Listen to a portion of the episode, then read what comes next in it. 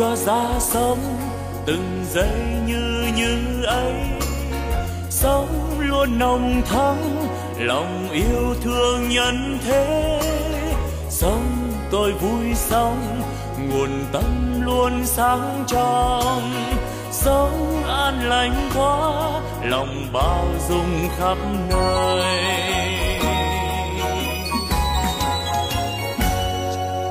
Sống tôi vui sống từng giây yêu thương quá sống đáng sống vì tha nhân nên vui sống.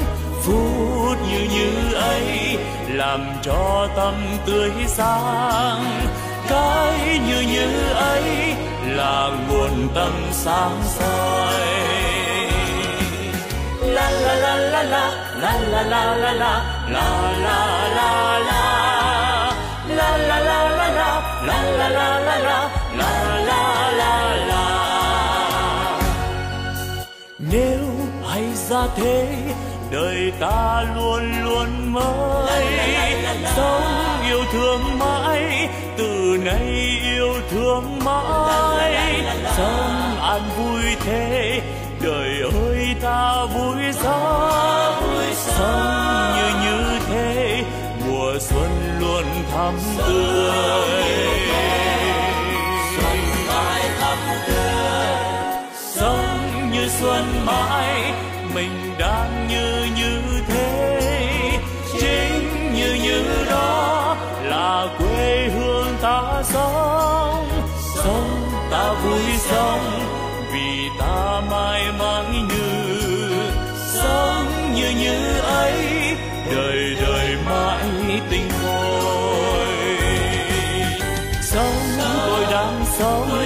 đời ơi sao vui quá? Sống tôi đang sống vì đời quá tươi vui. Sống như đang sống, đời vui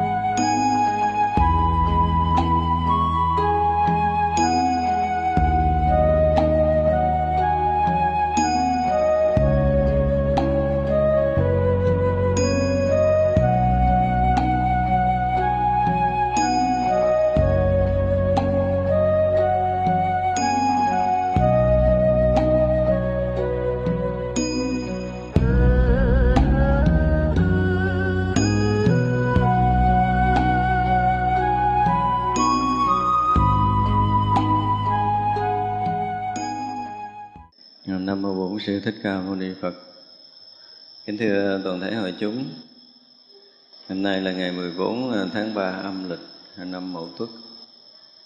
Chúng ta lại à, tiếp tục có duyên để học bản kinh Hoa Nghiêm. Chúng ta đang học lại dở cái phẩm uh, Tu Di Đảnh Kệ Tán thứ 14. Nay chúng ta học tiếp những phần còn lại. Vô Thượng Huệ Bồ Tát thừa oai lực của Phật quan sát khắp mười phương rồi nói kể rằng Đấng Đại Thừa Vô Thượng xa lìa tưởng chúng sanh, không có ai hơn được nên hiệu là vô thượng. Chỗ chư phật đã được vô tác, vô phân biệt, thô to, vô sở hữu, vi tế cũng như vậy. Cảnh chư phật sở hành, trong đó không có số chánh giác xa lìa số là chân pháp của phật. Như lai quan chiếu khắp, diệu trừ những tối tâm. Quan này chẳng có chiếu, cũng chẳng phải không chiếu. Nơi pháp không chỗ chấp, không niệm cũng không nhiễm không trụ cũng không xứ, chẳng hoại nơi pháp tánh trong đây không có hai, cũng lại không có một. Bậc đại trí thấy đúng, khéo an trụ thiệt lý. Đây tới ngày à, vô thượng huệ bồ tát, tán thán phật. Thì à, đức phật là đấng vô thượng. Từ xưa giờ là cái từ này chúng ta đã nghe quen rồi không? một đấng vô thượng chánh đẳng chánh giác, vô thượng phá vương vân vân. Về trí huệ cũng như về phước đức của đức phật thì trong pháp giới này, không có ai có thể so sánh được. Cho nên gọi là vô thượng, tức là không ai có thể ngang bằng được, không ai có thể cao hơn được. Thì à, ở đây là những cái lời ca tụng mà chúng ta thấy nó cũng thường, không có cái gì sâu sắc. Ngay câu đầu tiên là xa lìa tưởng chúng sanh không có ai hơn được nên hiểu là vô thượng. Câu đầu tiên thì chưa có gì, tức là chỉ nói xa lìa những cái tưởng của chúng sanh nhưng mà chúng ta thấy như mình đó lâu nay mình hay nói là những cái mình à, đang thấy, đang nghe như vậy, như quý vị đang ngồi nghe chúng tôi nói chuyện, có nghĩa là gì? Nghĩa là chúng ta đang ở trong cái tưởng của chúng sanh để nghe, chúng ta chưa có ra được. Thật ra thật sự khi mà xa rìa cái tưởng của chúng sanh đó là ý ngài vô thượng huệ muốn nói là đã ra ngoài cái cái năm uẩn rồi. Còn chúng ta tưởng chưa ra được, sắc thọ tưởng chưa ra được. Và chưa ra được cho nên là không bao giờ chúng ta thoát đi cái thấy có mình ở đâu đó. Chúng ta không có thoát được. Những cái mà chúng ta đang nghe là nó thật với mình. Những cái chúng ta đang thấy nó đang thật, rất thật với mình. Và bây giờ những cái mình thấy là thật thì rõ ràng là chúng ta thấy bằng tưởng. Chúng ta không cách nào ra được. Và rõ ràng là chưa có ai có cách để ra được cái tưởng này. Cho nên là mỗi câu đầu tiên khen ngợi đức phật ra khỏi tưởng cũng sanh mặc dầu nó rất là thường nhưng mà đối với mình nó là phải trải qua hàng à, không biết bao nhiêu số kiếp hàng ngàn kiếp sau công phu chưa chắc là chúng ta đã phá nổi tới cái tưởng ấm. Chúng ta hãy nói thỉnh thoảng chúng ta có những cái lần lắng vọng tưởng thôi lắng vọng tưởng thôi là tự nhiên mình nghe mình nó nhẹ tưng rồi. Đúng không? Lúc đó tự nhiên cái thân mình nó không còn trọng lượng. Ờ, tâm mình nó giống như nó rỗng như hư không vân vân. Thì cái cảnh giới này thì nhiều người có một cái chút cảm cảm tới đó. Nhưng mà thật sự dứt hẳn tưởng rồi đó, thì không phải lúc chúng ta ngồi thiền mà gần như là con người đó hoàn toàn mất trọng lượng trong đi đứng nằm ngồi cái mức độ mà càng sâu trong định chừng nào thì cái này nó kéo dài chừng đó ra. Và kéo dài cái thời gian đó thì sẽ lần hồi, cái người đó sẽ nhận sâu hơn trong cái lúc chúng ta đi đứng nằm ngồi là cái lúc chúng ta không có thân. Thậm chí tới cái lúc chúng ta không có tâm, chúng ta đi trong dòng sống này mà rõ ràng là không có thân, không có tâm. Và sâu hơn nữa thì gần như là mọi sinh hoạt còn lại chúng ta là không có thân, không có tâm. Thì ra trong cái cảnh giới này nếu mà nói với cái người thường họ cũng không thể nào họ tin được. Thật ra họ vẫn nhìn ở cuộc sống này nó có cái gì đó nó thật.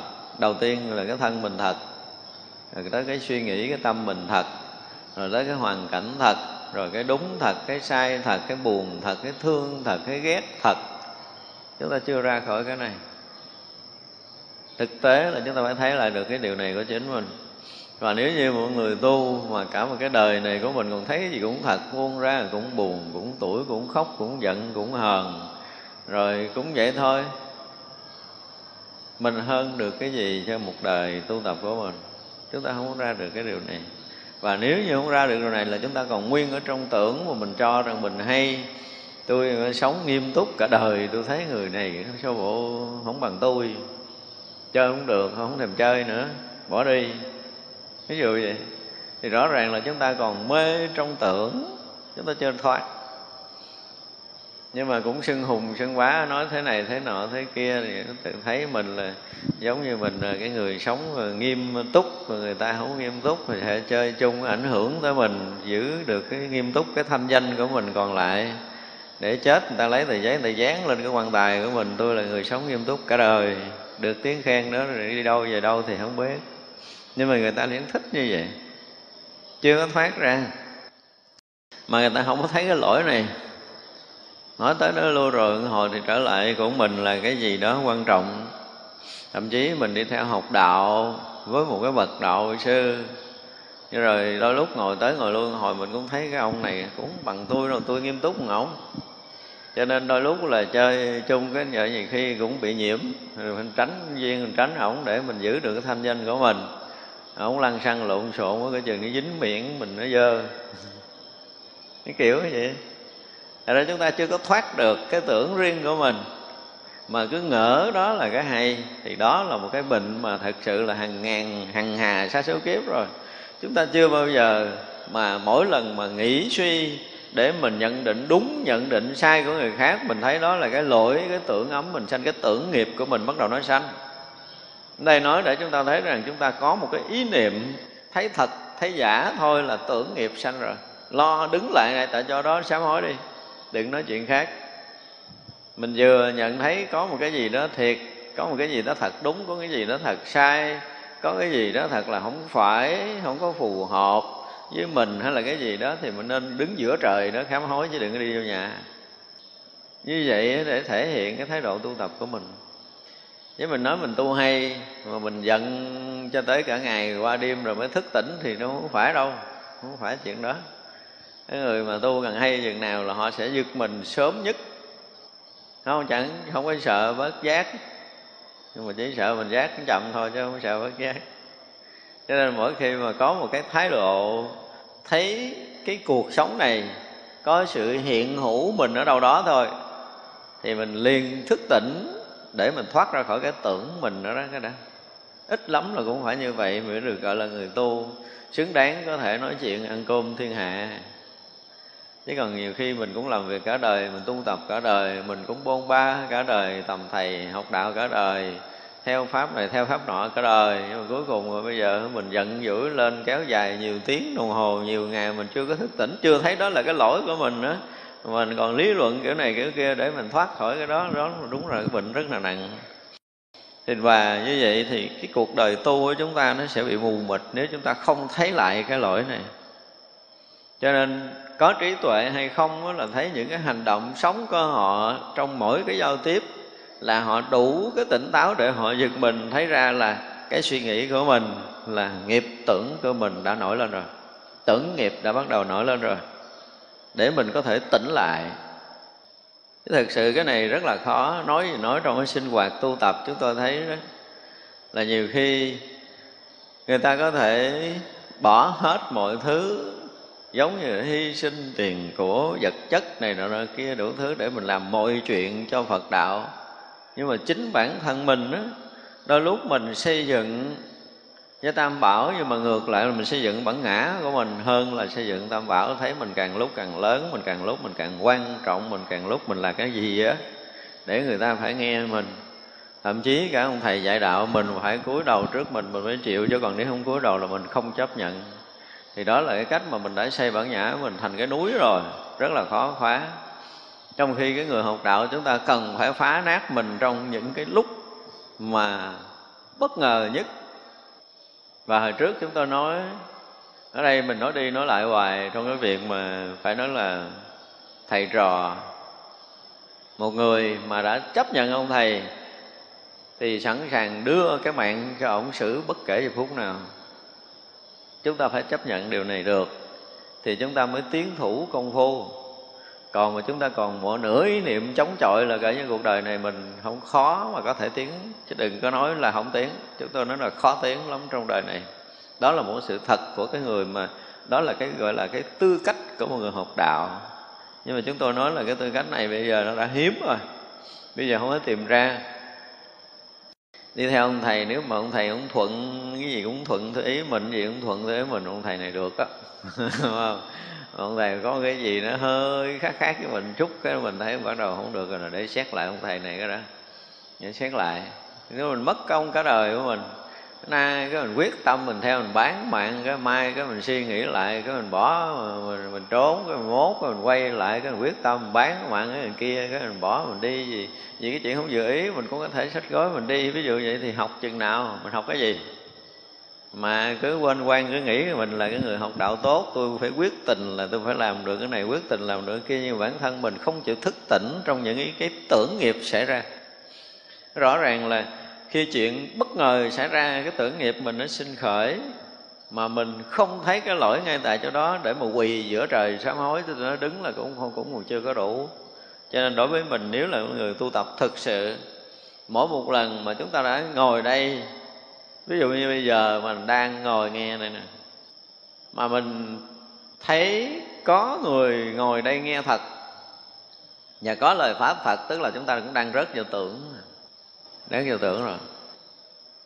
Thì nếu mà chúng ta thấy rằng mình có ở đây để mình nghe cái pháp này, có nghĩa là chúng ta rất vô tưởng, chúng ta không thoát được. Ra từ cái nhân ban đầu, chúng ta đã nghe pháp bằng tưởng đó, cho nên rồi chúng ta đã thực hành bằng cái tưởng hiểu.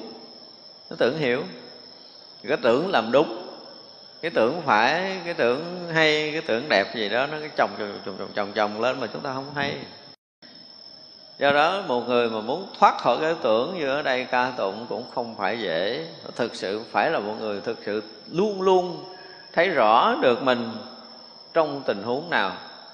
Nhưng mà điều đó, nó rất là khó với tất cả chúng sanh như mình. Tại vì sao? Tại vì còn nguyên ngũ quẩn này mà sắc chưa thoát ra được thì thọ chưa thoát ra được thì tưởng tưởng còn nguyên thỉnh thoảng thôi. Lâu lắm trong cuộc đời của mình, công phu, có một vài lần mình được cái gì đó. Mình được cái gì, tức là cái lúc mình nhẹ thôi, chúng tôi nói lúc mình nhẹ thân, lúc mình nhẹ tâm là mình cảm giác mình được cái gì đó. Nhưng mà rồi cuối cùng đó là nó sẽ dùi dập mình lại. Nếu mình thấy cái chỗ đó là sở đắc, sở chứng của mình mình làm được, mình hành được. Thật ra cả một cái đời tu tập của chúng ta nếu như mình không khéo trong cái lúc mà mình à, giao tiếp, Thì chúng ta đã lún sâu vô tưởng Cho nên cái câu thấy nó rất là bình thường Xa lìa à, tưởng với chúng sanh. Nhẹ lắm không? Khen Đức Phật nhẹ lắm. Nhưng mà đời này và trải qua hàng ngàn kiếp tu tập về sau, Nếu chúng ta là người quyết tâm, Thì chúng ta chưa hẳn là người đã thoát khỏi cái tưởng chúng sanh nữa. Nếu vẫn còn tiếp tục như bây giờ đó là cái để chúng ta phải thấy. Chứ là lúc có những người mà hiểu đạo cũng sâu, đã từng hiểu đời này hoặc hiểu điều kia, đã từng có những kiến giải siêu thoát, thì nghĩ mình đã có được cái gì đó rồi, thì là mình chết. Thấy mình có được cái gì là mình chết. Từ khi mà đã thấy có mình là đủ chết rồi. Còn mình có được cái gì là chết còn lớn hơn. Ra đó là cái mà người tu tập phải thấy cho được. Chúng ta phải đủ cái cái sức để mà thức tỉnh để thấy rõ ràng là khi chúng ta rớt vô tưởng nghiệp. Một thoáng nhẹ thấy có mình ở đâu đó thôi. Một thoáng nhẹ đã thấy có một cái gì thật ở trong cuộc đời này, thì biết rằng mình đã bị nghiệp tưởng lôi rồi, cuốn mình đi rồi. Chứ không phải là nghiệp tưởng khởi lên nữa mà là cuốn chúng ta đi rồi. Thì người tu gán tỉnh, ha. nếu mà không tỉnh cái điều này rồi thì cái tưởng chúng sanh không bao giờ dừng với chúng ta được ở đây ngài khen tiếp là chỗ chư phật đã được là vô tác, là vô phân biệt. Tức là không phải đức phật đã được mà các vị bồ tát đã được rồi.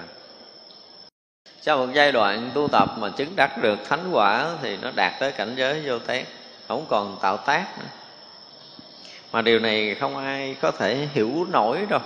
Chúng tôi nói chúng ta đến một cái ngày nào chúng ta tin rằng người ta làm mọi thứ mà ta không có tác ý. Thì à, phải nói là chúng ta cũng ngang bậc bồ tát ừ, nhị địa, tam địa vậy rồi. Chúng ta mới đủ sức tin nổi chuyện này. Chứ còn nhiều khi mình thấy mình cũng nhìn người ta, có những cái người đi theo tôi à, học đạo lâu mà sẽ vẫn cũng quan quan nói vào một câu là ờ, đạo lý nói thì hay nhưng mà cuộc sống thì nó khác. Tôi xin lỗi nếu mà người mà hiểu được hiểu được một một phần tỷ của cái chuyện mà làm hàng tỷ chuyện mà vô tác. Hiểu chừng đó thôi là đủ để có thể chúng ta có một cái căn cơ đại thừa. Còn chúng ta chưa đủ cái này. Chưa có một cái người nào mà ở thế gian có khả năng để thấy được một cái chuyện rất nhỏ của bồ tát là bồ tát làm suốt cuộc đời mà không có tác. Chưa ai có đủ cái tầm này hết. Cho nên có rất là nhiều người học đạo có những cái mà đã đã người ta hiện trước mắt mình, đã hiện bên tay mình là một cuộc sống rất là phàm trần. Thì mình nghĩ họ cũng trần trục như mình họ đụng đâu cái họ nhiễm đó, đụng danh nhiễm, danh đụng lợi, nhiễm lợi đụng cái gì nhiễm đó. Thì nó là không có hiểu nổi.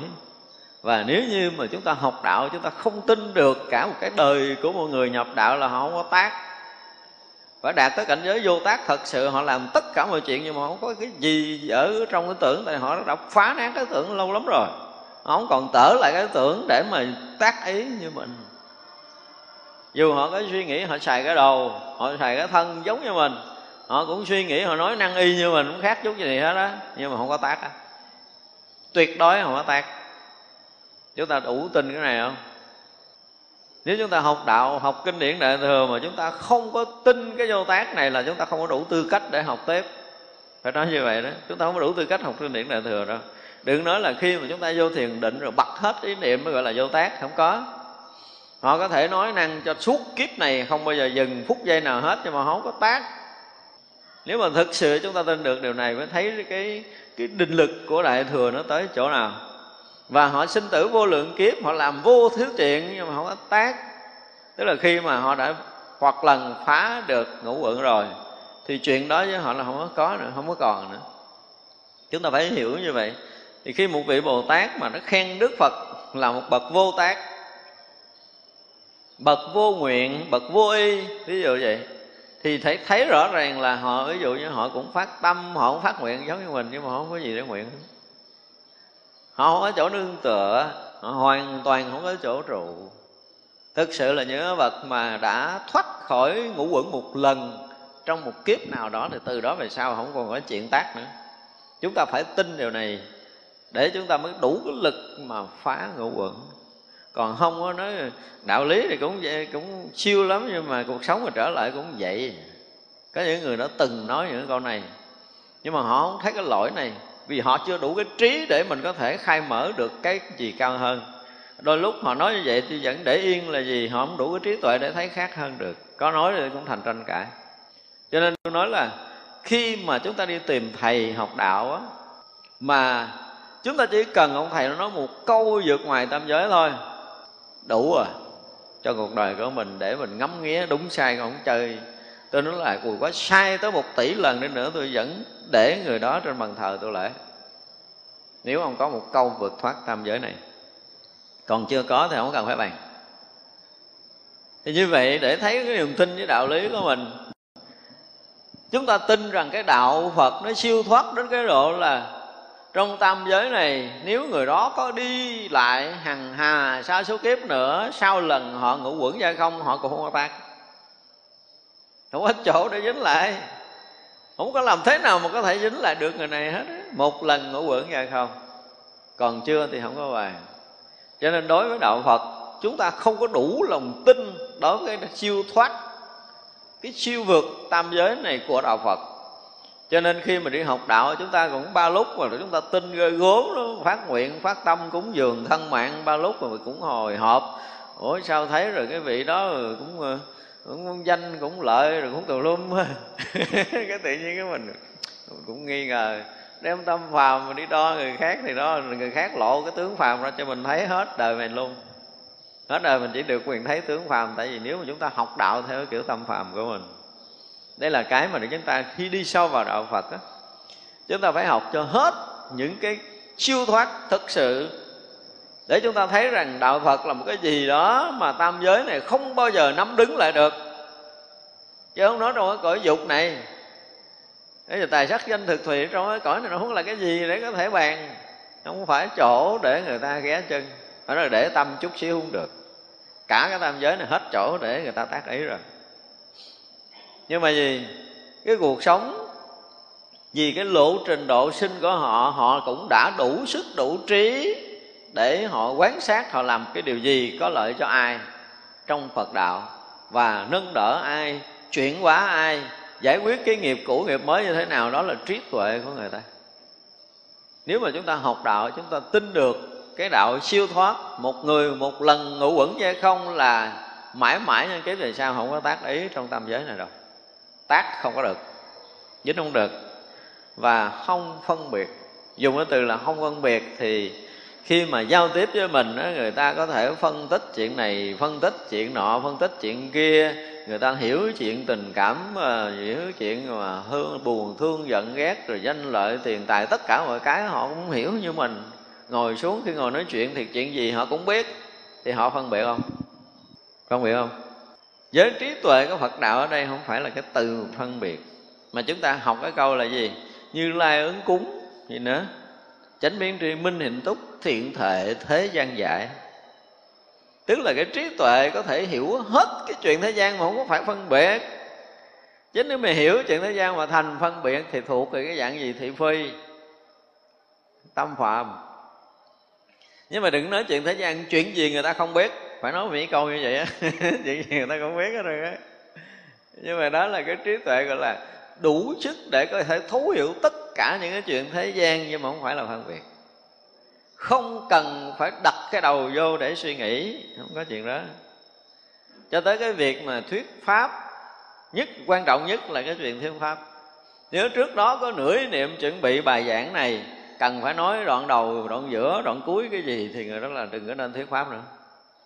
Phải nói những câu như vậy. Họ phải đặt tới với cảnh giới là không có chuyện suy nghĩ, không có suy nghĩ, không có tác ý, nửa niệm trước đó là cái gì? Tuyệt đối là không bao giờ có. Không có nói cái chuyện mà tôi phải rồi giảng cái nay, tôi giảng đề tài này, tôi phải nói cái này cái này cái này cái này. Không có không có cái chuyện này. Thật đó là thực sự là vô tác, thực sự là vô phân biệt. Họ ở một cái cảnh giới mà thế gian thực sự không thể nào mà lường nổi hết trơn á. Đó là cảnh giới chư bồ tát và chư phật. Chứ còn nếu mà nói chuyện phàm, tới cõi nào dính cái cõi đó thì các vị không có làm bồ tát nổi đâu tới cỡ nào dính cỡ đó thành phàm phu mất rồi. Thế đó vậy mà trải qua vô lượng vô số kiếp để được thành Phật, thì rõ ràng là họ đã siêu thoát ngay từ khi họ đã bắt đầu khởi đầu đi làm Bồ Tát hạnh. Để chấp nhận lăn vô tất cả các cõi ô nhiễm nhất, ô trọc nhất, và họ đã cứu thoát từ những cái chỗ mà sâu tận nhất của chúng sanh họ thoát ra. Còn nói chuyện mà giải quyết những cái nghiệp chướng bình thường thì thôi không cần bàn phải nói thật là bình thường quá thì chẳng có gì để nói, phải không? Những cái bậc bồ tát là một cái gì đó nó siêu thoát vượt ngoài tam giới, không thể nghĩ lường được cái cái năng lực tự tại, cái định lực đại thừa nó là một cái gì đó nó kinh khủng lắm. Chúng ta không bao giờ đủ cái trí tuệ để có thể tưởng tượng nổi cái cảnh giới này. Và khi người ta tới cảnh giới này, người ta đi hết trong cái tạm giới này nhưng mà không có đi chút nào nữa. Không có rời định lực miếng nào hết mọi người thấy là sanh tử vô lượng kiếp. Đã từng thâm nhập tất cả những cái cảnh cõi, từ cái chỗ cõi thấp nhất cho tới cõi thanh tịnh cao nhất, các vị đều tự tại ra vào, không có hề có bất kỳ một cái sự dướng bận nào. Đó là cái lực của các vị bồ tát. Và thô thô to vô sở hữu, cái từ thô có nghĩa là lớn. Thô to có nghĩa là lớn lao, còn không sở hữu. Lớn lao đối với cái nhìn của đức phật và chư đại bồ tát, lớn lao là cái gì? Là khắp mười phương pháp giới này cũng không có chỗ để mà trở thành sở hữu. To như pháp giới mười phương phải dùng cái từ như vậy. Và vi tế như vi trần. Cũng sao? Cũng không có chỗ. Đó là chỗ thấy biết của chư Phật và chư Bồ Tát. Những cái bậc giác ngộ là một phen họ đủ cái trí tuệ. Cho nên đó, khi mà một người một lần ngủ quẩn ra không, họ sinh cái tuệ giác ngộ á.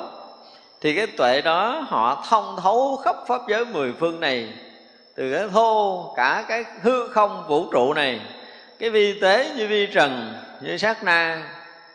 Với họ một lần hoàn toàn không còn sở hữu nữa. Hết rồi.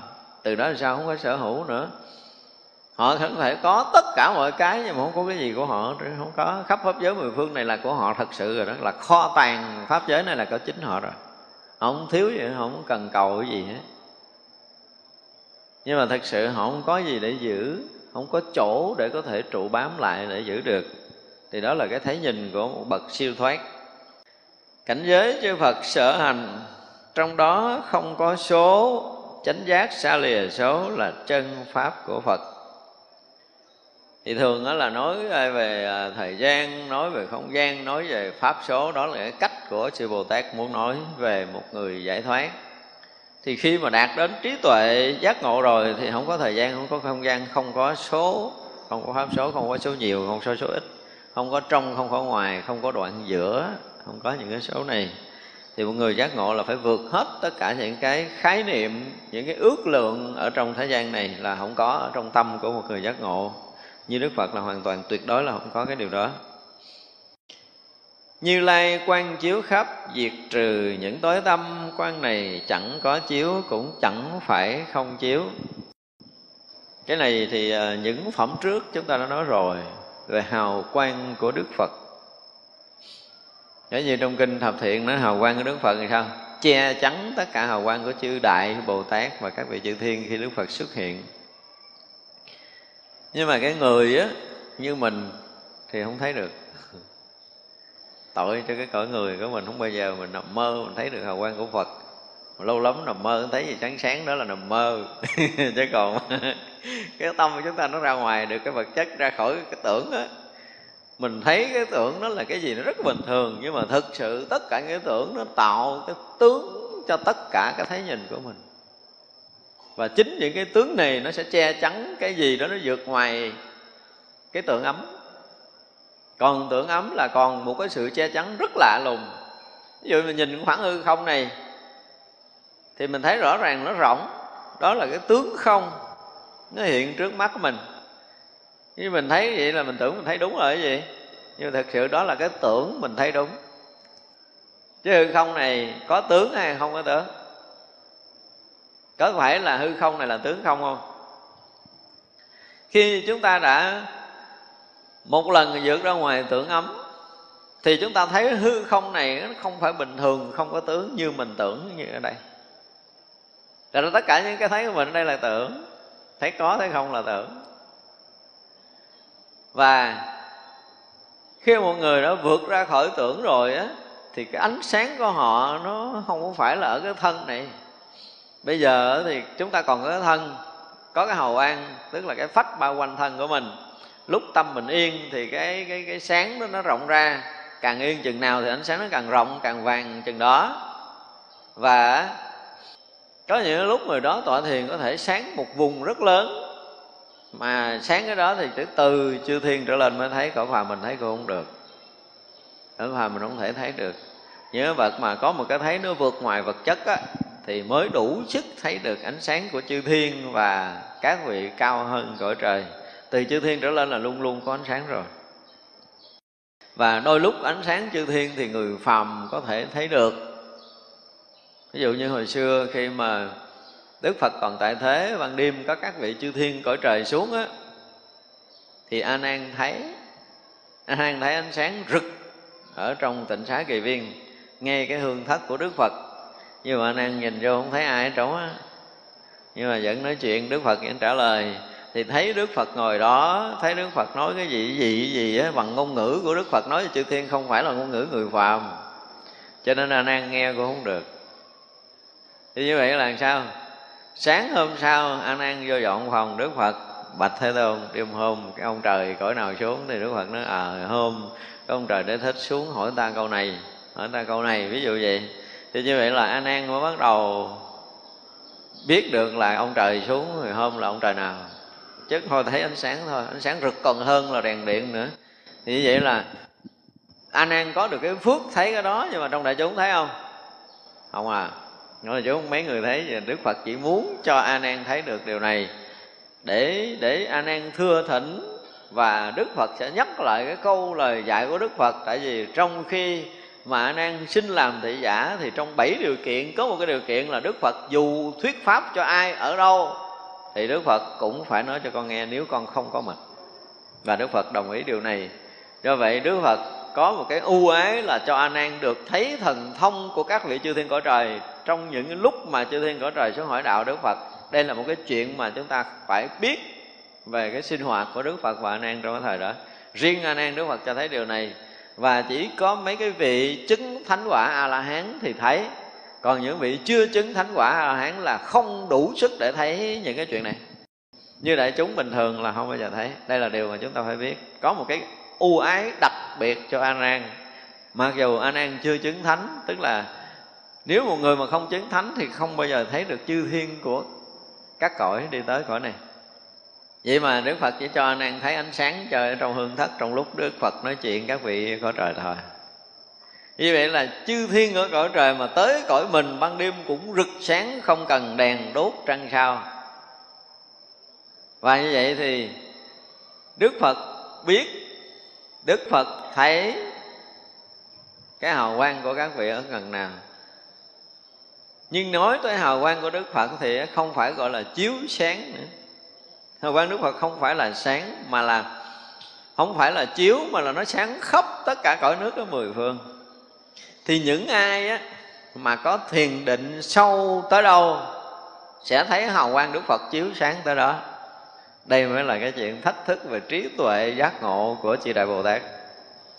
Chư vị thánh hiền chư thiên nhiều khi cũng thấy nhưng mà đôi khi sáng quá không đủ sức để có thể thấy tới đâu và hào quang của đức phật và các vị đại bồ tát đâu nếu mà nói tới hào quang là có nhiều người không có đủ cái trí để có thể thấy được. Trí tuệ không thể thấy được. Và ngay cả hào quang đức phật cũng vậy. Thì tùy cái mức độ tu chứng của các vị bồ tát á, tới đâu sẽ thấy hào quang đức phật tới đó. Đây là một điều rất là lạ và càng tu chứng sâu chừng nào nữa thì hào quang lại là cái gì? Là là chuyển pháp luân nói những bài pháp tối thượng. Nhờ hào quang đức phật mà được giác ngộ thì đây là những cái cảnh giới cao hơn. Đầu tiên nó chỉ mới là thấy ánh sáng thôi, chiếu phá tất cả các chỗ tối tăm thôi. Và những người mà nhận được hào quang, nhận được ánh sáng đức phật là nhận được cái gì? Nhận được trí tuệ giác ngộ đức phật để thoát khỏi cái lầm mê trong sanh tử cũng có. Thật ra không phải là Đức Phật phải dùng ngôn ngữ để nói Pháp như cõi của mình. Đây là điều mà càng đi sâu vào trong phật đạo chừng nào rồi mới thấy rõ ràng là cái lực thuyết pháp của đức phật. Thì không còn ngôn ngữ của người phàm nào đủ để có thể diễn đạt được một cái phần nhỏ nhiệm. Như mình không có đủ cái đầu để có thể diễn tả là cái cách thuyết pháp của đức phật đâu. Mình không đủ, không có đủ cái trí tuệ để có thể hiểu hết một sát na mà thuyết pháp độ sanh của đức phật á, cỡ như mình tu ờ, tỷ kiếp nữa thì chưa chắc hiểu được một ít phần. Nhưng mà thực ra là không có đường để diễn tả hết rồi ra nói tới cái chuyện hào quang của đức phật thôi chúng ta có thể nói hết thằng hà sa số kiếp về sau cũng không hết được cái năng lực của một cái tia hào quang rất nhỏ của đức phật thôi chứ đừng nói là nó phủ khắp ở cái pháp giới mười phương này như vậy là trong ánh sáng đó đủ có thể phá hết tất cả những tối tâm của những người mà từ xưa giờ có những cái cõi nước chưa từng có ánh sáng, thì bây giờ ánh sáng lại tới. Chiếu phá được cái cõi đó để chúng sanh trong cõi đó thấy nhau. Cái chuyện này là đã nói ở trong gì? Trong kinh gì? Diệu pháp liên hoa. Đức phật đại thông trí thắng như lai phúc dây thành phật thì ánh sáng nó chiếu tới những cái cõi nước mà chúng sanh chưa từng thấy nhau. Bây giờ ánh sáng tới, chúng sanh mới thấy, rồi mới giật mình nói, ủa, sao mà ở đây lại nhiều người sống quá vậy? Trước kia đã từng sống trong cõi đó mà chẳng thấy nhau. Đó là nhà hào quang của đức phật. Như vậy là hào quang nó trở thành gì? Một phật sự để thuyết pháp độ sanh cho tất cả chúng sanh muôn loài ở khắp pháp giới mười phương này. Những cái cõi mà chưa từng nghe ngôn ngữ của Phật gọi là chưa từng nghe danh tự Phật. Cõi này là cái cõi cùng khổ mà từ trước giờ chúng ta đã từng nói. Những chúng sanh mà còn đi sâu ở trong sinh tử mà khổ não nhiều á, là không có nghe danh tự Phật. Thì ra ở trong cái cõi của mình, nếu là cõi người, mà những người cả đời không nghe danh tự phật có nghĩa là gì? Cái việc khổ não của họ còn kinh khủng lắm. Đó là những người rất đáng thương. Cho nên đó cái ánh sáng của đức phật. Nếu mà chúng ta đủ cái trí mà để có thể thấy ánh sáng đức phật chiếu khắp thì người đó là người gì? Chuẩn bị thành phật rồi à, gỡ đẳng giác rồi. Gần đạt tới cái quả vị diệu giác thành phật rồi.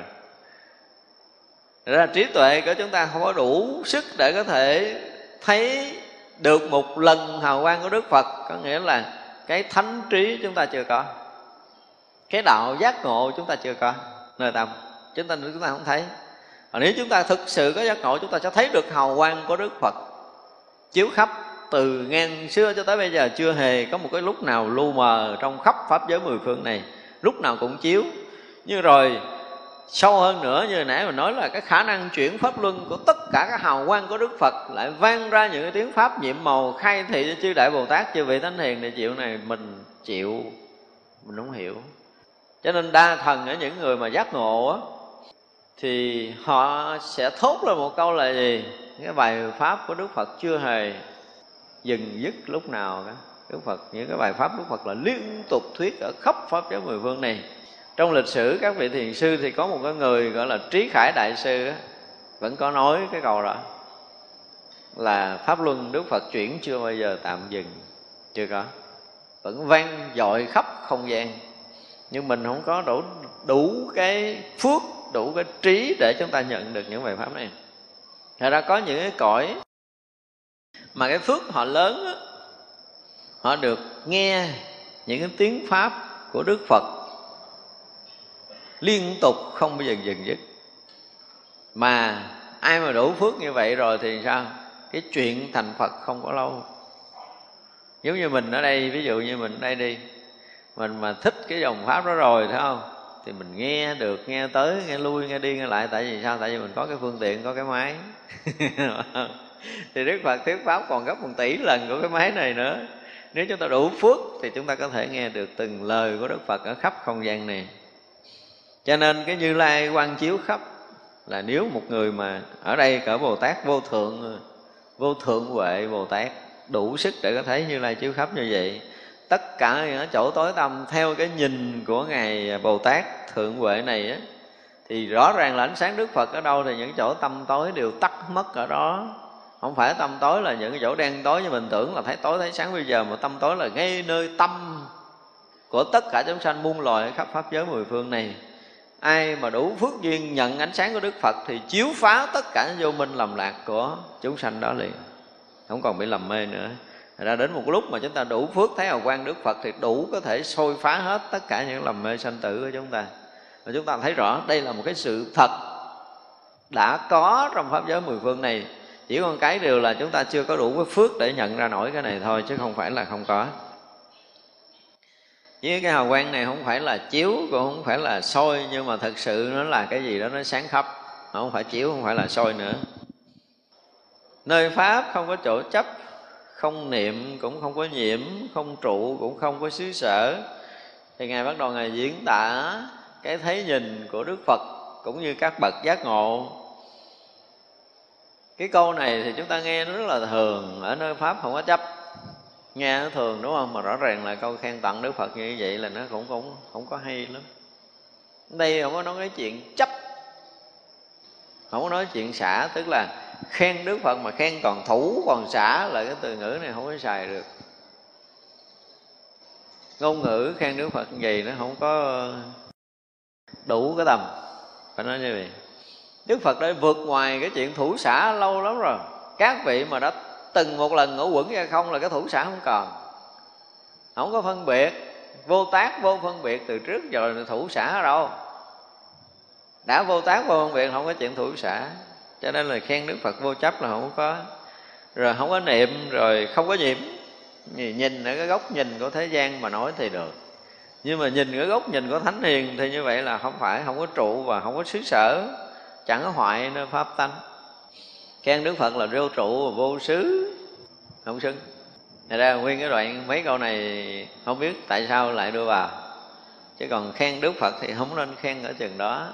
Không hoại pháp tánh đương nhiên khi mà một người mà đạt tới cảnh giới giác ngộ rồi thì tất cả các pháp giới mười phương này còn nguyên như vậy, không hề có một cái gì mất hết. Một phen mà người đó thấy đạo, cái khoảnh khắc mà người đó thấy đạo lý, thì tất cả những cái gì trong pháp giới là còn nguyên nguyên hết, không hề có cái gì mất hết. Cho nên đừng có nói là tham sân si mất, không có, còn nguyên hết rồi. Còn nguyên tham sân si mà chứng phật đạo. chúng ta tin không? Còn nguyên hết, không có phải tên là mỗi tất cả mọi cái trong pháp giới này còn nguyên. Rồi ra chúng ta đừng có tưởng tượng là mình tu là mình phải mất cái này, Mình tu là mình phải hết cái kia, Theo cái kiểu học đạo thông thường. Đó là cái lý luận thông thường, cơ bản của những người mới học Phật.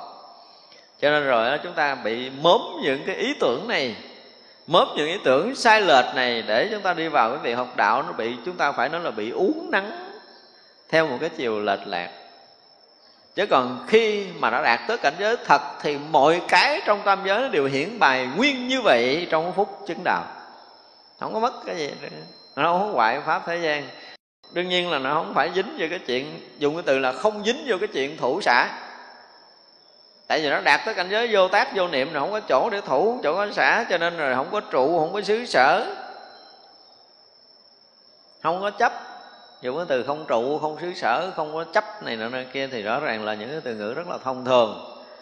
Nhưng ở đây muốn nói là khi đã đạt tới cảnh giới đó rồi thì rõ ràng cái từ mà gọi là không hoại ở nơi pháp. Không hoại. Từ xưa giờ không có mất một mảy tơ nào. Một tơ niệm của chúng ta không mất phút mà chúng ta nhập đạo là tất cả những cái máy niệm nhỏ nhỏ nhỏ nhỏ nhỏ, nhỏ, nhỏ nơi trong thân mình nó còn nguyên như vậy luôn không mất miếng nào tin không? Chứ không phải là bật hết vọng niệm để chứng thánh hiền. Ra ở đây nói từ gọi là vô niệm ờ, vô trụ vô tru vô chứng. Thì mình nghĩ là bật hết tất cả vọng niệm rồi không có công phu rồi rồi không có tu tập và đạt được tới cái chỗ vô trụ đạt đến cái chỗ vô chứng đương nhiên cái chỗ vô trụ này không có nghĩa là không trụ. Thì xưa giờ mình quen quen bám quen trụ rồi, nghe chữ không trụ có chúng ta hiểu cái nghĩa không trụ, có nghĩa là không bám, không chấp, không giữ. Thì cái gì cũng xả ly, gọi là vô trụ, đúng không? Nghĩa đó là cái nghĩa của thế gian. Còn cái nghĩa vô trụ của kinh điển nhất là kinh quan nghiêm này, nó là chuyện hoàn toàn khác với cái hiểu của mình không có phải chuyện là xả ly, không phải là chuyện không bám, không chấp gọi là vô trụ. Không phải như vậy. Người ta thấy được cái sự thật vốn dĩ vô tướng của đã không có tướng có, không có tướng không. Thì trụ chỗ nào? Không có nói chuyện chấp, không chấp ở đây được. Chữ chấp thì không chấp, không có dính vô đây được. Nó thủ xả là không có cửa để vô đây. Đây rõ ràng nó không có tướng có, không có tướng không. Thì chỗ nào bám, chỗ nào chấp? Nó thực sự là cảnh giới vô tướng, nó là vô y. Thì nói cho chúng ta nghe nghe mình vô trụ, mà hôm nay mình trụ, mình chấp, mình bám, bây giờ mình buông. Buông cái mình thành vô trụ à. Không được, không thành nổi đâu. Buông thì không thể thành được.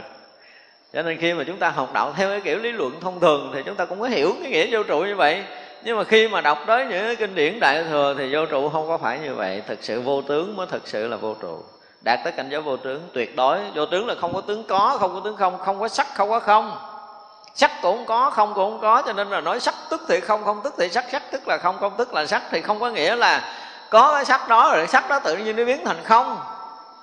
Hiểu sắc không như vậy thì muôn đời không bao giờ hiểu bát nhã đừng nói sắc tức thì không không tức thì sắc sắc ờ, chẳng khác không không chẳng khác sắc. Sắc tức là không không tức là sắc. Gì nó cái hiểu là cái sắc đó là hiện hữu vậy, nó vốn là tự tánh không, cho nên nó tức là không. Cái không đó nó diệu dụng, nó sanh sắc, gọi là song tức thì sắc gì nó giảng, kiểu đó gọi là giảng bát nhã sao? Bát nhã thì kiểu phàm trần, kiểu so sánh phân biệt bát nhã so sánh phân biệt sắc không, mình trong đầu còn một mãi niệm có sắc và có không thì suốt đời này anh không bao giờ hiểu được sắc không, huống gì mà giảng sắc không, rồi duyên hợp sắc là duyên hợp giả có. Cái kiểu mà giảng bát nhã sắc là duyên hợp giả có thì suốt mấy ngàn kiếp sau sám hối tu tập lại. Còn chưa thấy nổi. Chỉ cần có một cái mãi niệm rất nhỏ, thấy có sắc thôi là nó rớt xuống tưởng sắc rồi. Rớt xuống cái tưởng chúng sanh rồi mà ở đó mà sắc là duyên hợp giả có nữa, rồi thôi đi ăn mày cho rồi. Thật ra, khi mà chúng ta đã học những cái lý luận mà thực sự chuyên sâu của kinh điển đại thừa, nó là một cái nhìn hoàn toàn khác với cái hiểu của mình từ trước đến giờ. Không có, thật ra chúng ta nói là khi mà nói tới đức phật, nói vô trụ là vô xứ, rồi là chẳng hoại nó pháp tánh. Cái từ chẳng hoại nó pháp tánh để chúng ta thấy rõ ràng là tất cả các pháp còn nguyên đó mà chứng phật đạo. Còn nguyên hết chứ không phải là hết cái này, hết cái kia, hết cái nọ như các bản kinh khác diễn tả. Nếu có một cái pháp thế gian này mà hoại đi thì người đó không đủ trí tuệ để chứng phật quả. Một pháp nào đó mà hoại. Một mãi tơ, một mãi niệm nào đó bị tắt mất thì người này không bao giờ chứng phật quả. Người chứng đạo phật là không hoại pháp thế gian. Cả thế gian này có gì tham sân si đủ thứ hết đó chúng ta tin nổi chuyện này không? Tin nổi thì học pháp đại thừa, còn tin không nổi thì về nhà ngủ đi. Đừng có học tiếp. Nếu mà chúng ta không tin rằng á, là cái phút giây mà chứng thánh quả phút giây mà chứng phật quả là tất cả pháp thế gian không hoại một mãi niệm nào, còn nguyên hết. Chuyện của hằng hà sa số kiếp về trước còn nguyên hết. Đừng nói chuyện của kiếp trước, chết bây giờ nó mất còn có không có thì như vậy mới chứng túc mạng thông, chứ nó mất miếng là không có chứng túc mạng thông. Khi nào nó chứng túc mạng thông là lại thấy cái chuyện hằng hà xa số kiếp về trước không mất một mãi tơ nào. Mới gọi là chứng túc mạng thông. Chứ mất thì sao chứng? Tạm được gọi là chứng túc mạng thông, chứ sự thật thì nó sẽ phơi bày tất cả những cái chuyện trong tam giới, trong một sát na đó không tắt mất một cái gì. Thì phút giây đó là thánh trí phát sinh thực thánh tế bắt đầu phát sinh. Chứ đừng nói tôi tu á thầy biết không tôi công phu dễ sợ đó mà tôi diệt hết vọng tưởng tôi mới vô định. Này diệt hết vọng tưởng rồi. Tâm tôi lúc đó nó bật hết luôn à. rồi, rồi tôi không có còn một cái niệm nhỏ nhiệm nữa những cái mãi niệm nhỏ nhất tôi cũng diệt sạch luôn nữa tôi mới chứng được thánh quả. Không? Chúng ta nghe là cái diệt họ tưởng định thì chúng ta nghĩ là phải diệt trừ này nó cái không phải không phải như vậy. Chúng ta nghe ngũ quẩn ra không là phải phải khởi ngũ quẩn này thành không không phải.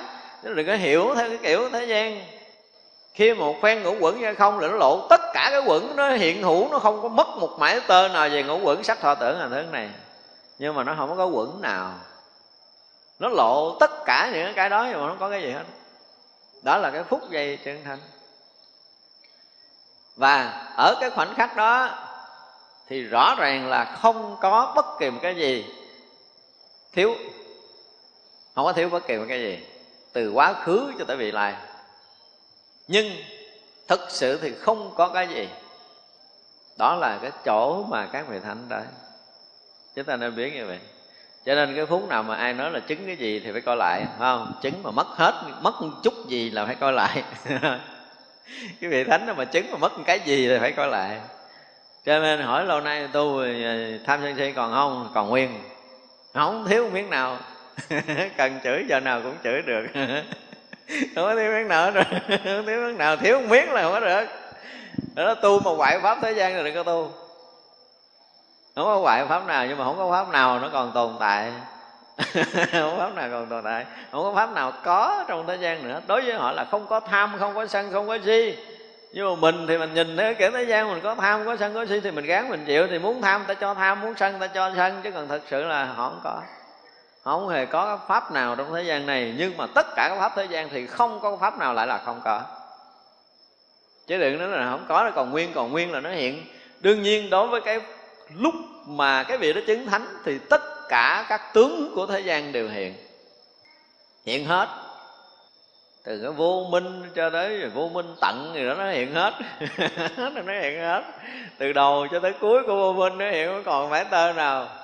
À, cho nên chúng ta thấy cái phút chốc mà những người mà ở trong định á định sâu chừng nào á thì người ta thấy cái cuồn cuộn vọng niệm xảy ra đường đó tức là cái hành ấm của người ta vận hành á kinh khủng lắm chúng tôi nói có một lần, khi mà đã nói tới ngũ quẩn rồi thì tôi nói cái hành ấm á.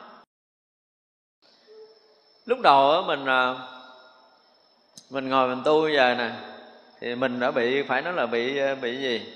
Bị cái lực của tưởng ấm cuốn mình cuồn cuộn, gọi là vọng tưởng.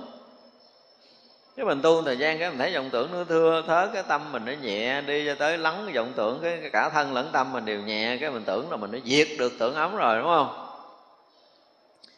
Qua cái cửa đó rồi một cái hả?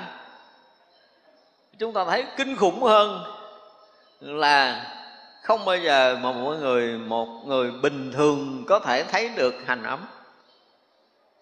Khi thấy hành ấm là như là trước mình ví dụ là mình diệt cái tưởng ấm á là mình mới diệt được mấy hòn bọt ở trên mặt biển thôi. Còn cái hành ấm là nguyên một cái biển đó, đó. diệt cái gì? Nguyên cái biển đó mà diệt cái gì? Bao nhiêu cái chủng tử sinh tử hằng hà xa số kiếp mình nó vận hành cuồn cuộn cuồn cuộn cuồn cuộn cuồn cuộn trong hành ẩm. Thì làm gì nói chuyện tắt mất nói tu ngũ quẩn gia không nó giết hết cái cái, cuồn cuộn cuộn này để đạt tới ngũ quẩn gia không đúng không? Nghĩa là cái nghĩa của thế gian. Còn phật đạo không có việc cái gì cái chỗ đó nó cũng còn nguyên đó. Nó còn nguyên đó nhưng mà nó không có cái đó. Nó còn nguyên đó nhưng mà không có cái đó khi nào chúng ta đủ cái trí để chúng ta thấy tất cả mọi cái còn nguyên đó mà không có cái gì đó hết, thì đó là cái chỗ đó ngũ quẩn vậy không. Ngũ quẩn còn nguyên, nhưng mà không có quẩn nào hết đó Thật ra đây là cái chỗ mà gọi là cái thánh trí phát sinh để chúng ta có thể thấy được cái sự thật của tam giới này, cái sự thật của pháp giới này nó vẫn còn hiển hiện nguyên đó, chưa hề hoại bất kỳ một mãi tơ pháp nào. Đó gọi là không hoại tất cả các pháp thế gian. Là người chứng được thánh quả chứng thánh quả mà hoại pháp nào thì không phải là một vị thánh. Cho nên hồi nào mà còn lấy còn bỏ là biết rằng lúc đó mình còn phàm phu. Không? mình còn lấy còn bỏ biết phàm phu. Chừng nào mà trí tuệ đã thấy đâu còn nguyên đó, chúng ta không có động đậy gì tới được nữa. Mọi cái nó vẫn hiển hiện nguyên như vậy. Mà không có cái gì hết thì lúc đó là thánh trí hiện.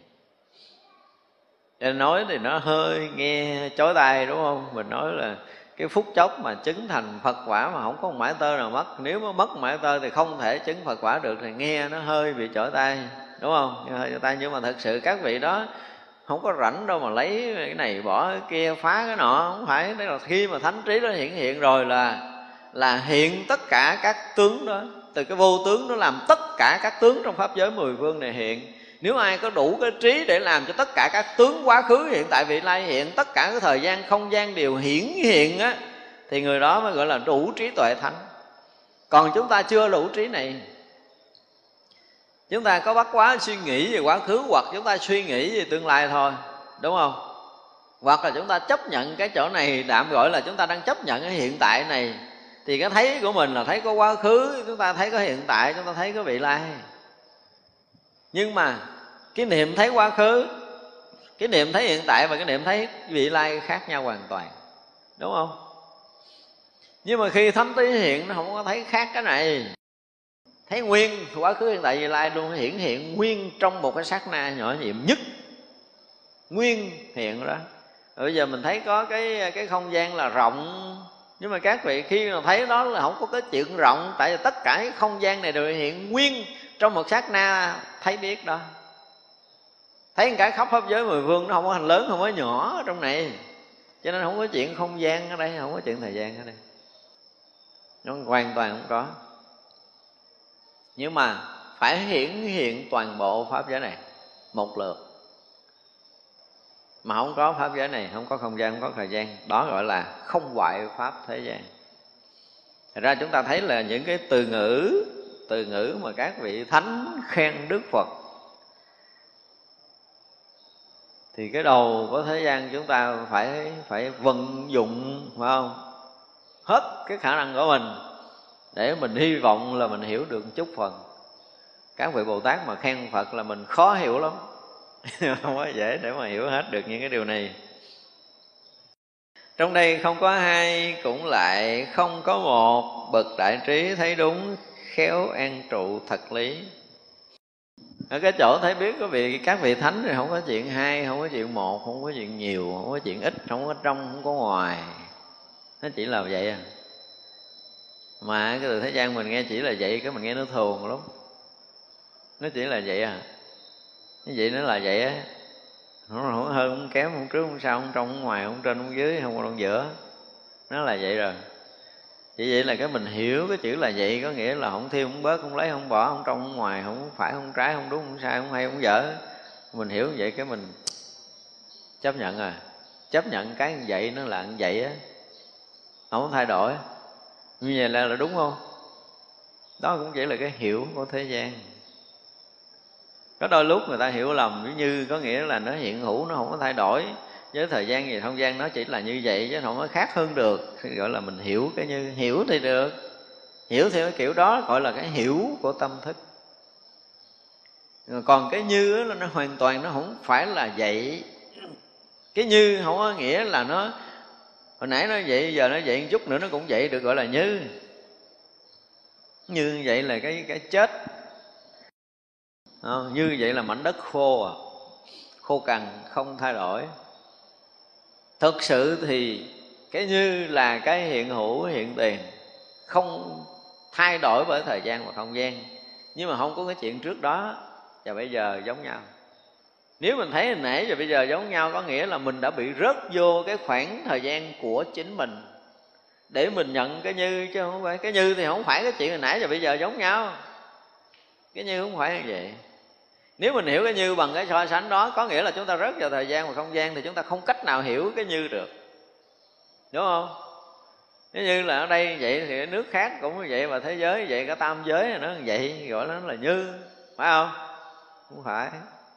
Rất là hiểu của thế gian. Thật ra cái thấy mà không có hai, cũng không có một.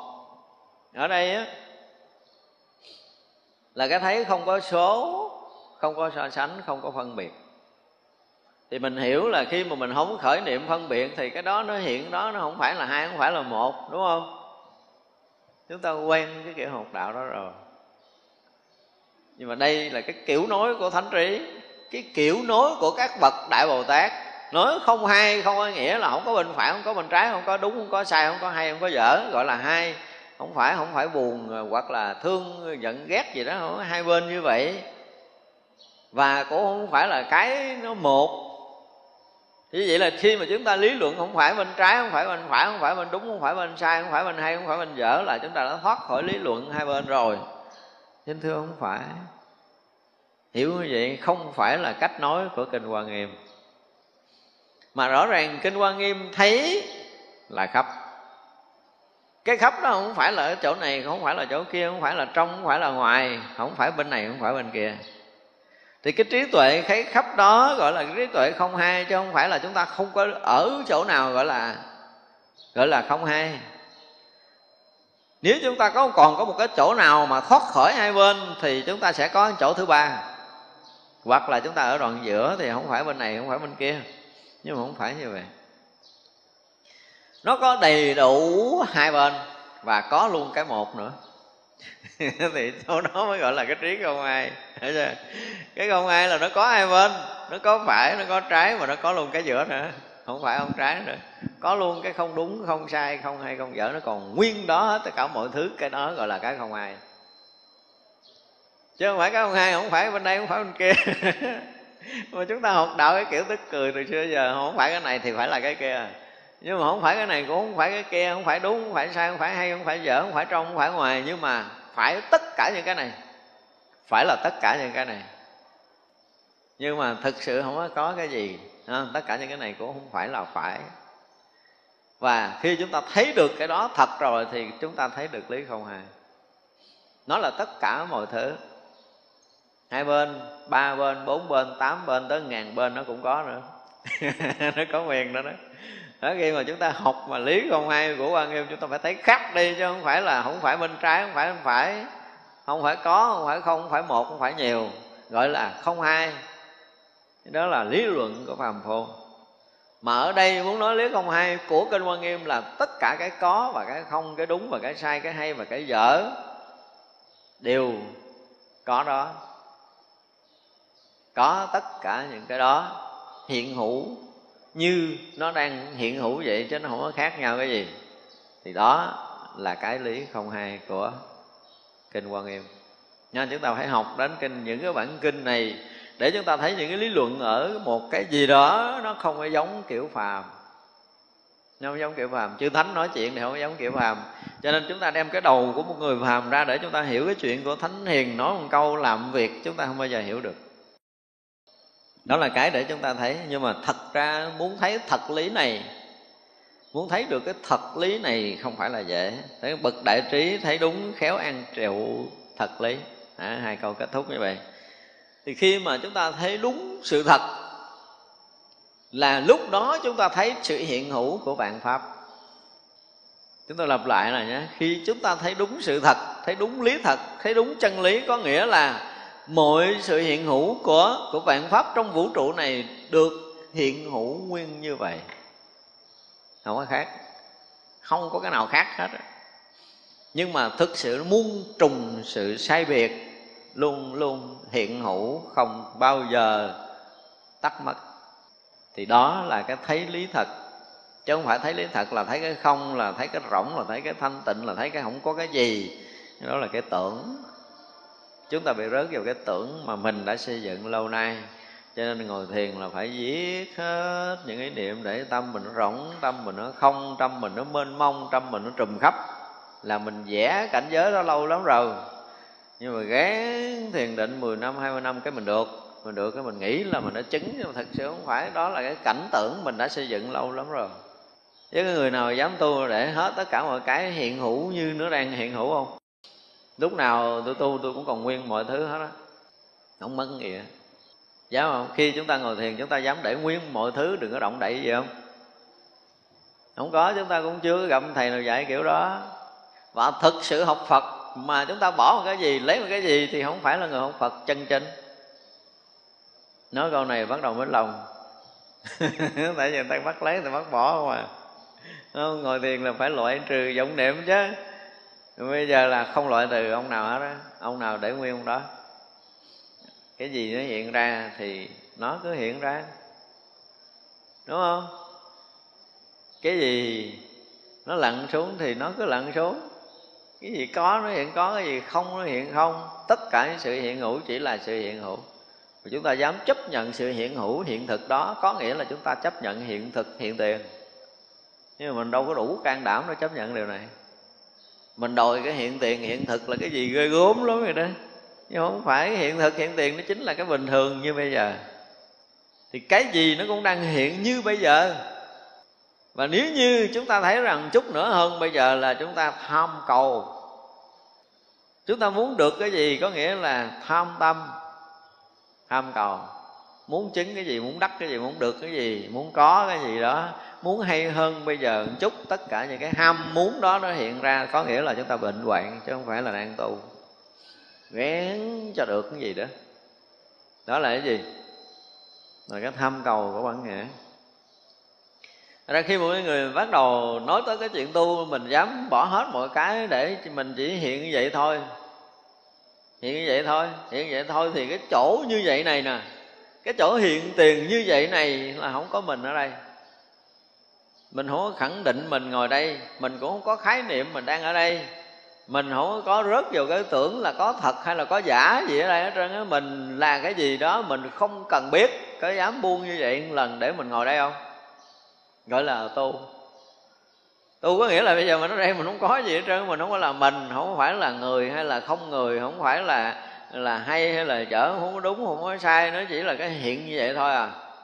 Và khoảnh khắc này tất cả chúng ta đều đang hiện như vậy. Chúng ta có đủ sức để có thể chấp nhận cái sự hiện hữu, đang hiện hữu như thế này không? Còn nguyên mọi thứ, không có gì mất, và thêm cũng không được, bớt cũng không được.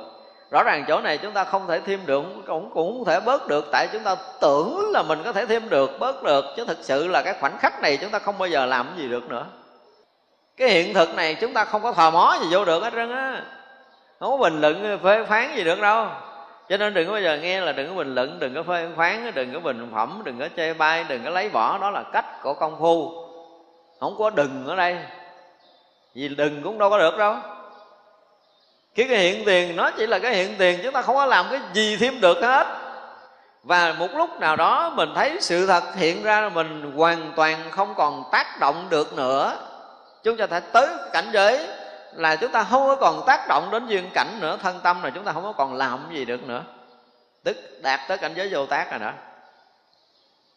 Và thực sự nó là một cảnh giới chứ không phải nó là một cái hiểu về. Không phải là cái chúng ta hiểu đâu. Nhưng đến một cái lúc nào đó chúng ta tu tập, chúng ta đừng có tạo tác bỏ hết tất cả những tác lực, tác động từ ở bên ngoài thô cho tới tế ở trong tâm chúng ta không còn có bất kỳ một cái sự tạo tác nào. Thì chúng ta sẽ đạt tới một cảnh giới hiện hữu là vô tác. Tới lúc đó nó gần như nó khóa chặt để chúng ta không có làm được cái gì. Một cái điều rất kỳ lạ là chúng ta không làm được cái gì hết.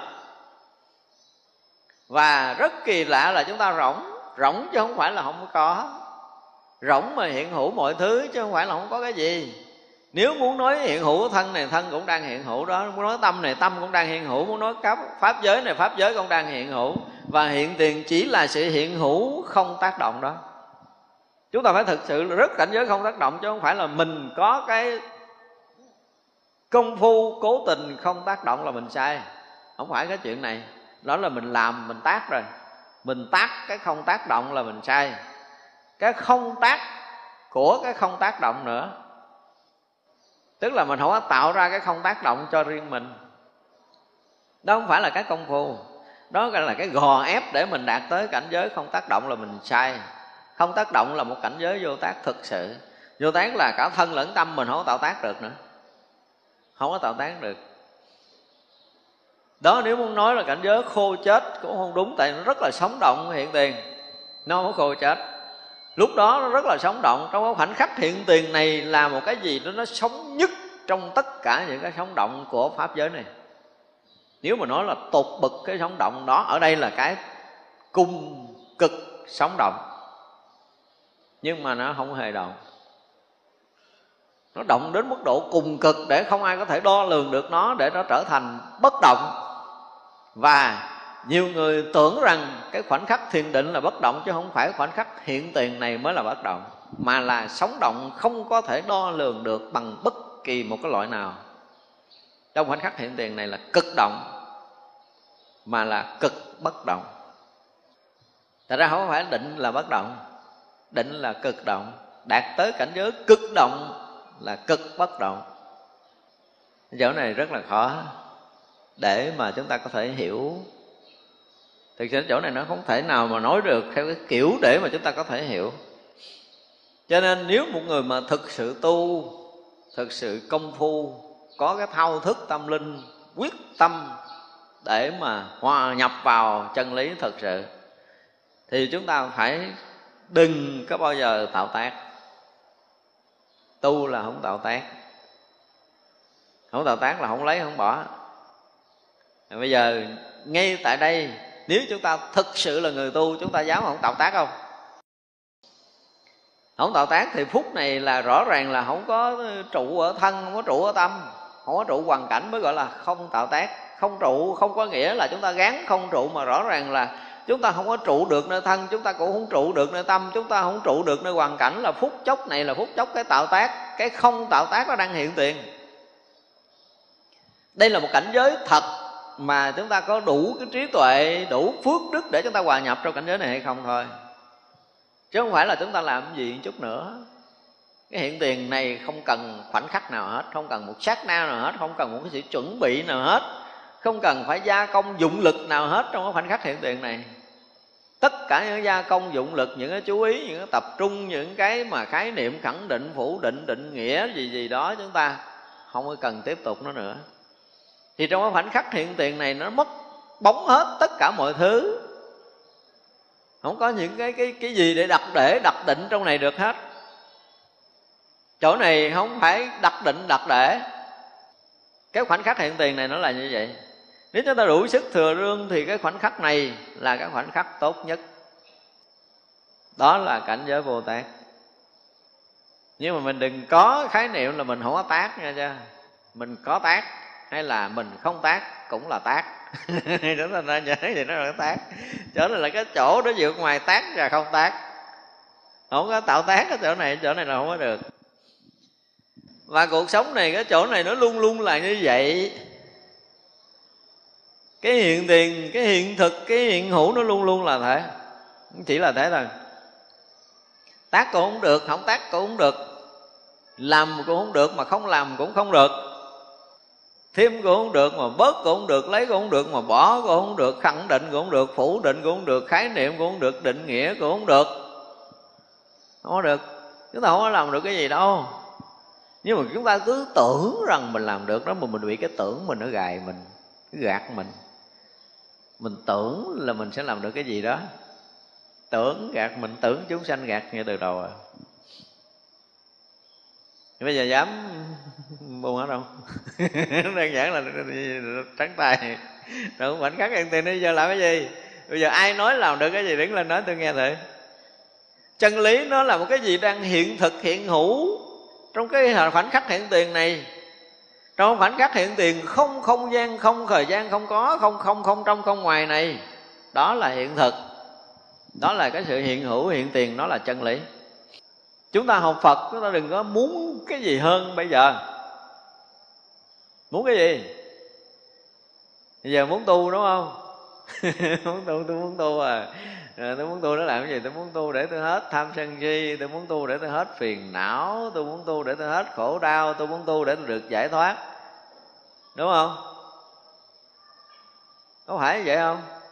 Trong khoảnh khắc hiện tiền này có tham sân si không? Có phiền não không? Có ai trói ai không? Dính chỗ nào? Mình ở chỗ nào mà dính? Nếu như mình có ở đây thì mình gom hết vô đi. Còn nếu như cái khoảnh khắc này không phải là mình, không phải là tự ngã của mình, không phải là của mình trong khoảnh khắc hiện tiền này, thì cái hiện thực nó chỉ là vậy. Đủ rồi. Nếu chúng ta biết sống, chỗ đó gọi là khéo an trụ thiệt lý ở đây ngài thượng huệ dùng cái từ là nếu mà thấy đúng như vậy, những bậc đại trí, có nghĩa là những cái người mà trí tuệ lớn, đủ có thể thấy được một cái hiện tiền, hiện hữu, hiện thực ở đây. Nó là không có cái gì. Nó là vô tướng, nó không có không gian, không có thời gian, nó là vô sở y, nó là vô sở trụ, vô tu, vô tác, vô nguyện, vô tất cả những cái đó chúng ta muốn làm gì cũng không có được trong khoảnh khắc này gọi là an trụ thiệt lý. Đó gọi là cảnh giới niết bàn của chư như lai ở khắp mười phương, chứ không phải chư đạo bồ tát nữa. Của cảnh giới này là cảnh giới phật phật cảnh giới hiện tiền. Vậy nên chúng ta muốn rớt cảnh giới nào là tùy mình, Chứ còn cảnh giới Phật lúc nào cũng nguyện, Thấy không? Chứ không phải đợi chúng ta chết, Chúng ta đi rơi cảnh giới nào đó, là sai, quá sai rồi. Vọng cầu, mơ tưởng, ảo vọng. Nói thật Tìm cái gì chút nữa là không có thật. Muốn được cái gì chút nữa là ảo tưởng. Đối với đạo phật, không chấp nhận một người mang ảo tưởng đi vào. Chân lý không có mưu cầu của ảo tưởng. Không có sự tranh đấu lấy bỏ. Chúng ta nên nhớ vậy, chân lý không lấy bỏ. Cho nên mình, nơi tâm mình còn lấy bỏ là mình tự xa rời hiện thực, xa rời chân lý. Chân lý không phải là khẳng định, không phải là phủ định. Không có được, không có mất ở đây và chúng ta nếu mà ra ngoài được cái khái niệm được mất trong cái khoảnh khắc này, ra ngoài được cái khái niệm lấy bỏ này, ra ngoài được cái khái niệm có không này, thì cái hiện tiền này rõ ràng là một cái cảnh giới thật đang có xảy ra. Và cảnh giới này không có lúc nào không xảy ra, chúng ta nên nhớ như vậy. Bây giờ chỉ có cái là mình đủ sức không? chúng tôi dùng cái từ là đủ sức để hòa nhập. Hòa nhập để làm cái gì? Tan biến ngay tại đây, rõ ràng là chúng ta phải tan biến tan biến cái khái niệm mình ở đây đi. Cứ thả lỏng, buông thư, thả lỏng, buông thư, thả lỏng, buông thư, thả lỏng, buông thư, thả lỏng, buông thư, tới rõ ràng là mình không có còn gì để thả, không còn gì để buông. Là bắt đầu cái cảnh giới rỗng nó hiện liền cảnh giới rỗng nó còn khái niệm nào nhỏ nhất về mình cũng phải thả lỏng, buông thư. Còn khái niệm nào về khẳng định, về phủ định, còn một chút khái niệm nhỏ nhịn nào còn chút khái niệm lấy nào, còn chút khái niệm bỏ nào, còn chút cái có nào, còn chút cái không nào, chúng ta cũng thả lỏng buông thư, thả lỏng buông thư tới hồi không có có, không có cái không trong cái khoảng hiện tiền này, trong cái khoảnh khắc hiện tiền này không có có, không có không không có mình, không có người. Nó chỉ là như vậy mà nó hiện tất cả những cái đang hiện. Và chúng ta không có làm gì được luôn. Không làm gì được. Nếu chúng ta còn làm được, thì hãy thả lỏng buông thư tiếp tục chỉ là cái sự thả lỏng buông thư để chúng ta tiếp nhận được cái lực hiện tiền nó đang hiện hữu. Và cái lực hiện tiền hiện hữu này rõ ràng là không có bóng dáng của ai trong đó, ngay cả mình. Mình không có trong này mình không có trong cái khoảnh khắc hiện tiền này. Nó chỉ là vậy. Chúng ta đủ sức để hòa nhập, cảnh giới này không? Đâu có khó đâu, nếu làm thêm thì khó, nhưng mà tôi đâu có kêu làm. Đúng không nếu làm thêm cái gì thì rất là khó. Nhưng mà ở đây là không có thêm, không bớt được không có tác ý vào, không có dụng công. Không có tu tập trong khoảng này. Đây là cái cảnh giới vô tu, vô chứng. Vô tác, vô nguyện, vô niệm, vô trụ, vô trớt vô thủ, vô xả. Không có cái gì hết. Mà là hiện thực, hiện tiền. Hiện tiền không thiếu thốn bất kể một cái gì không bị hoại, không bị mất bất kỳ cái gì. Mỗi cái đều viên tròn, viên mãn. Chứ không phải viên mãn là chúng ta làm cái gì đó mới được viên mãn, không phải vậy. Làm thêm để được viên mãn hay là bớt ra được viên mãn là sai. Viên mãn tròn đầy không khiếm khuyết bất kỳ một cái góc cạnh nào hết. Nhìn ở góc nào nó cũng viên mãn tròn đầy.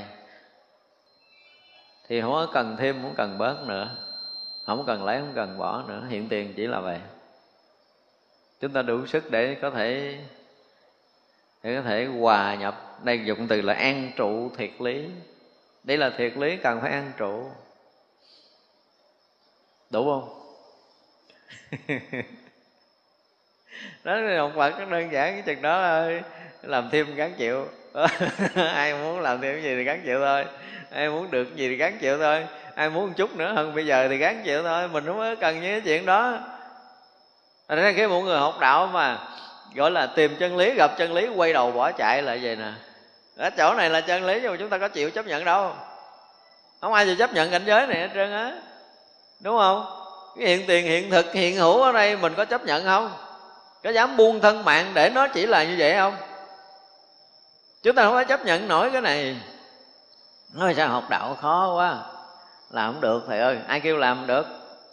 Tôi kêu làm gì đâu mà được và đâu có cần được cái gì. Nếu mà chúng ta muốn được thì chúng ta gắng làm, đúng không? Nhưng mà chúng ta không cần được và rõ ràng cũng không có cái gì có thể được.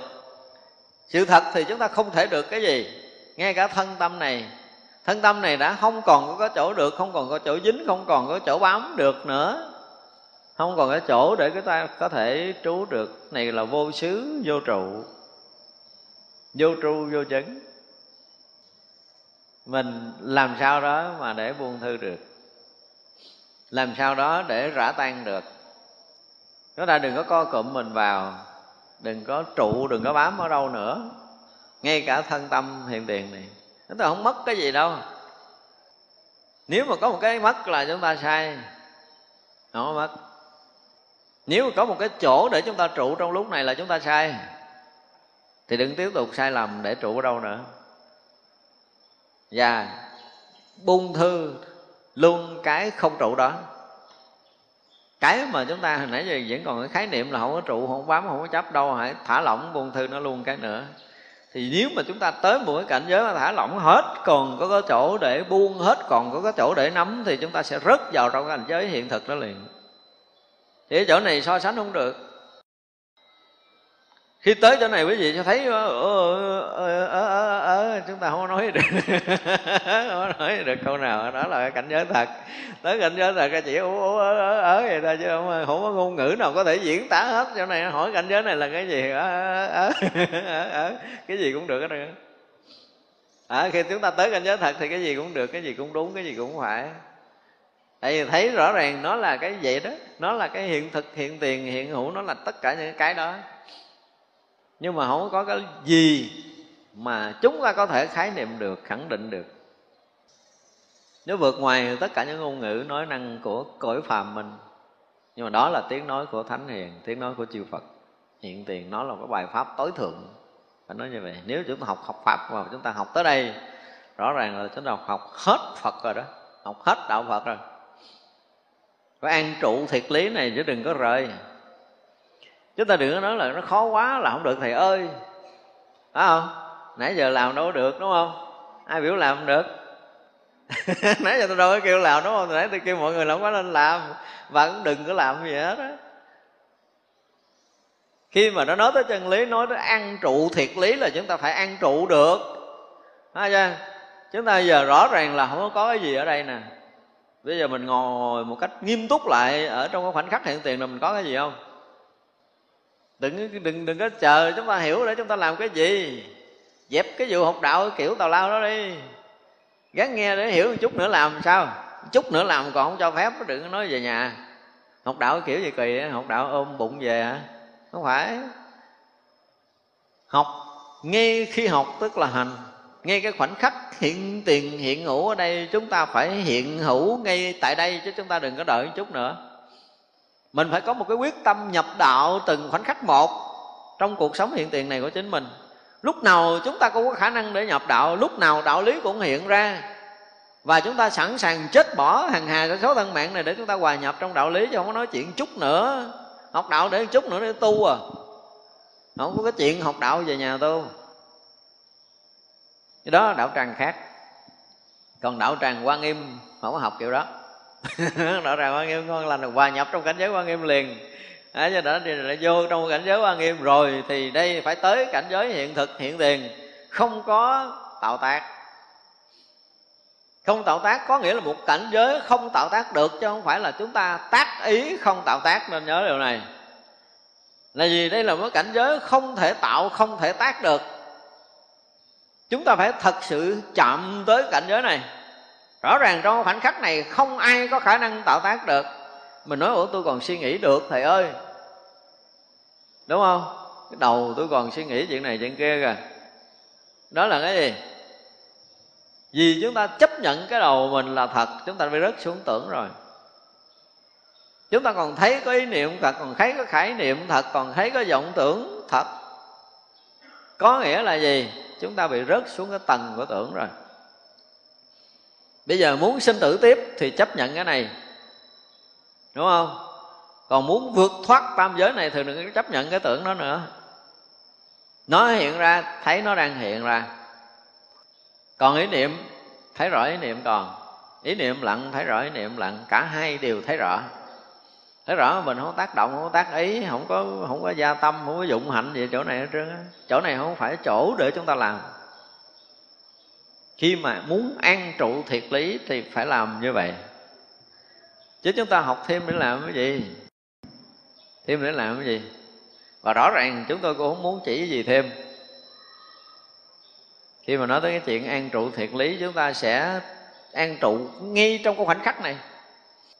Đây toàn là những bậc đại trí không không an trụ thiệt lý ủ lắm không bậc đại trí nó thấy đúng như vậy thì an trụ được thiệt lý thấy là phải thấy đúng, mà thấy đúng tức là phải thấy tới cái chỗ vô tác. Mà rõ ràng là không có tác được, không có động được. Rõ ràng mình không có làm động được đâu. Ví dụ như bây giờ, chúng ta thấy có niệm khởi lên, rồi ý niệm đó nó tự mất đi thì mình có làm gì nó mất không? Có phải do chúng ta tác ý ý niệm nó mất không? Không phải. Nhìn thật là không phải. Cho nên đừng có nói là niệm khởi tôi biết cái biết và cái niệm hai cái khoảng có một khoảng cách rõ ràng cái trước cái sau rõ ràng nó không phải mình khởi niệm mình biết đâu.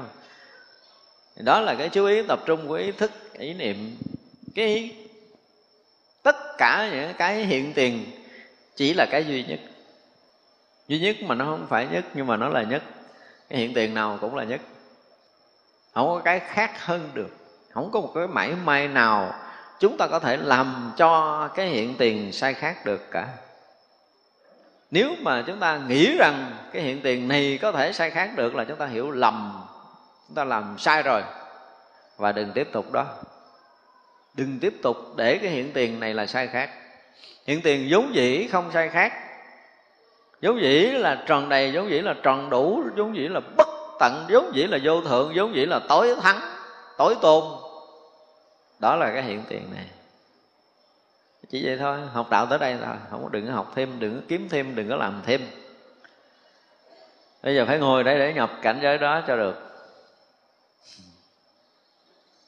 Nhập cũng được, đừng ăn cơm, đừng có về nhà, đừng có nằm xuống ngủ, đừng có đi đâu nữa hết đó đó, mình phải quyết liệt cái mình như vậy. Tức là khi mà chúng ta học đạo, ta quyết làm sao để tôi hòa nhập vào chân lý. Đừng nói, có làm thêm cái gì, thầy ơi?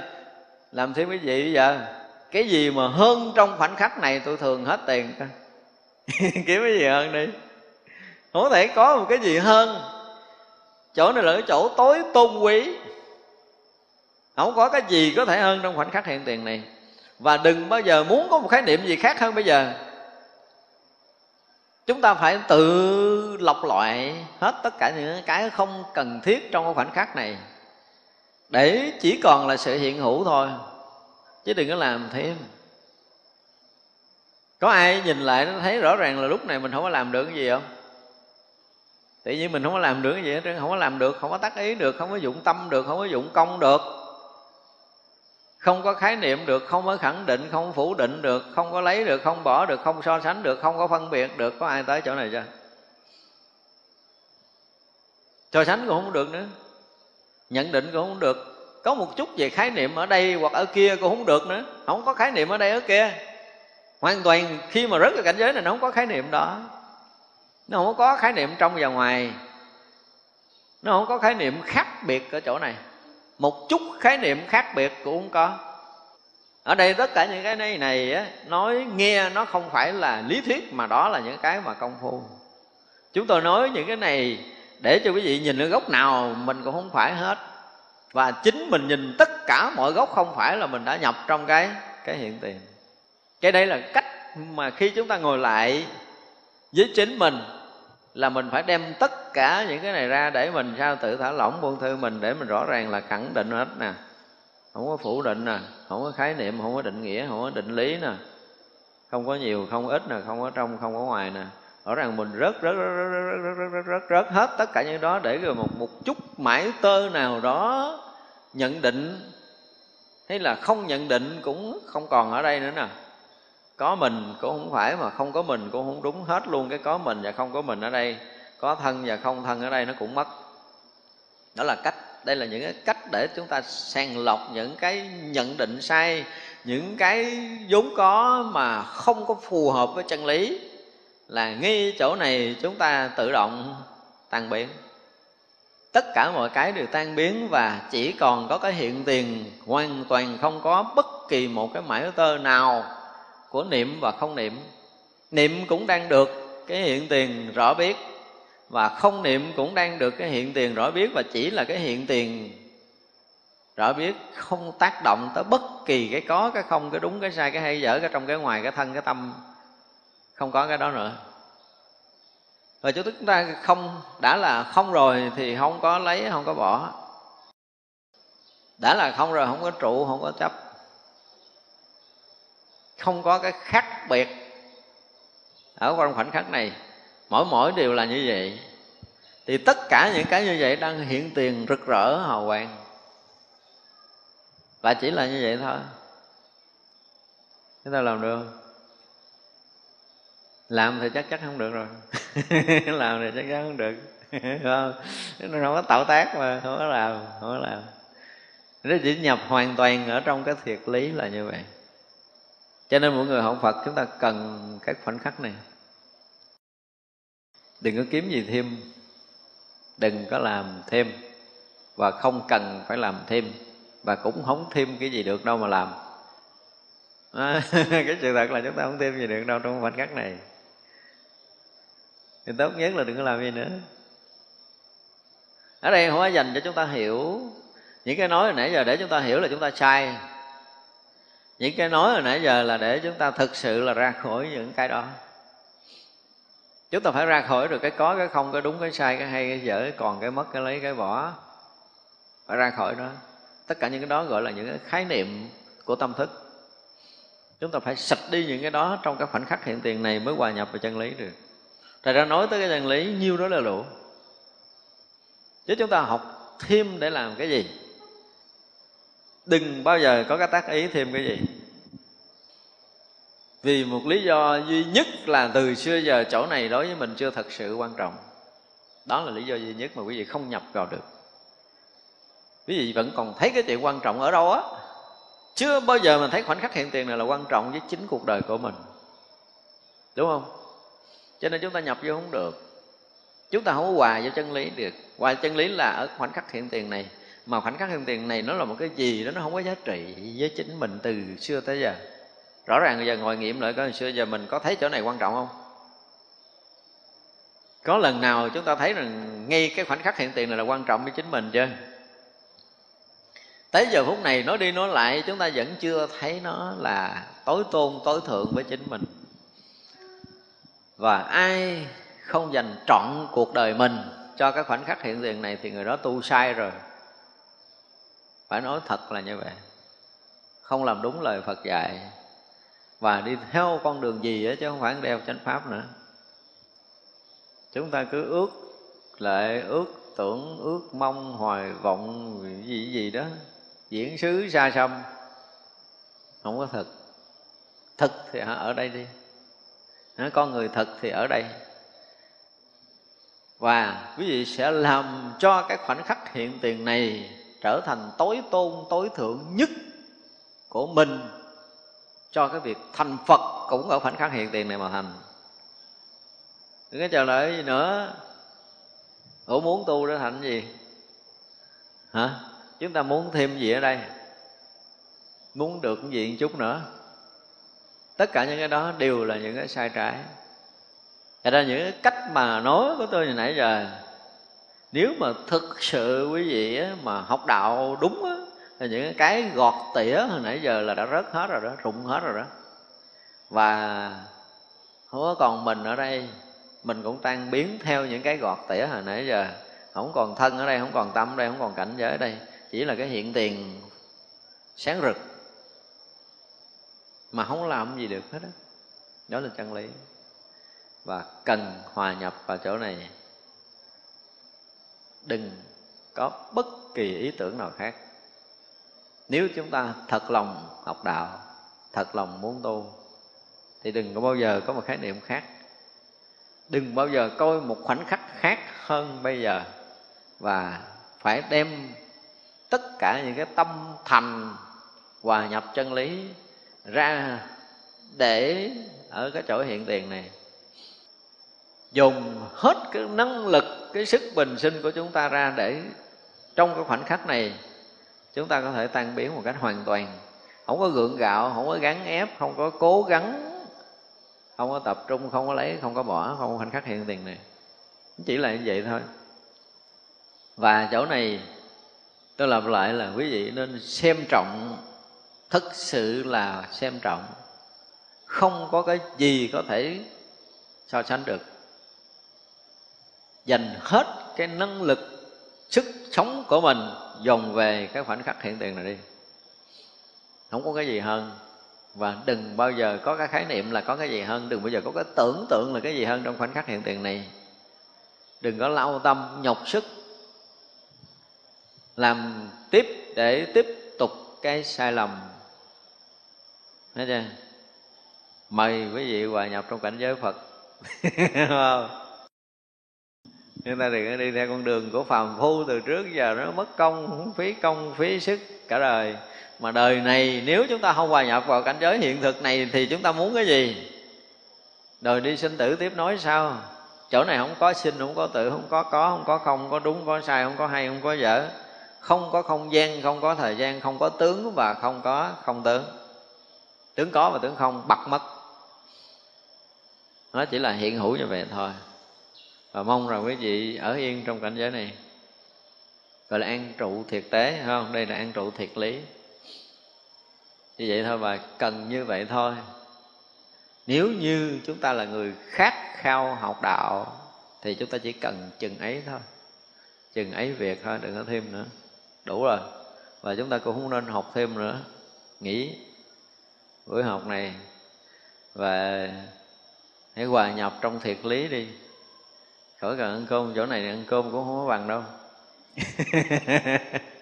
Chỗ này không có gì bằng hết đó phải chưa? Cứ ngồi đây để mà chúng ta có thể thưởng thức được phật cảnh giới đang hiện hữu. Đây là một cái sự thật.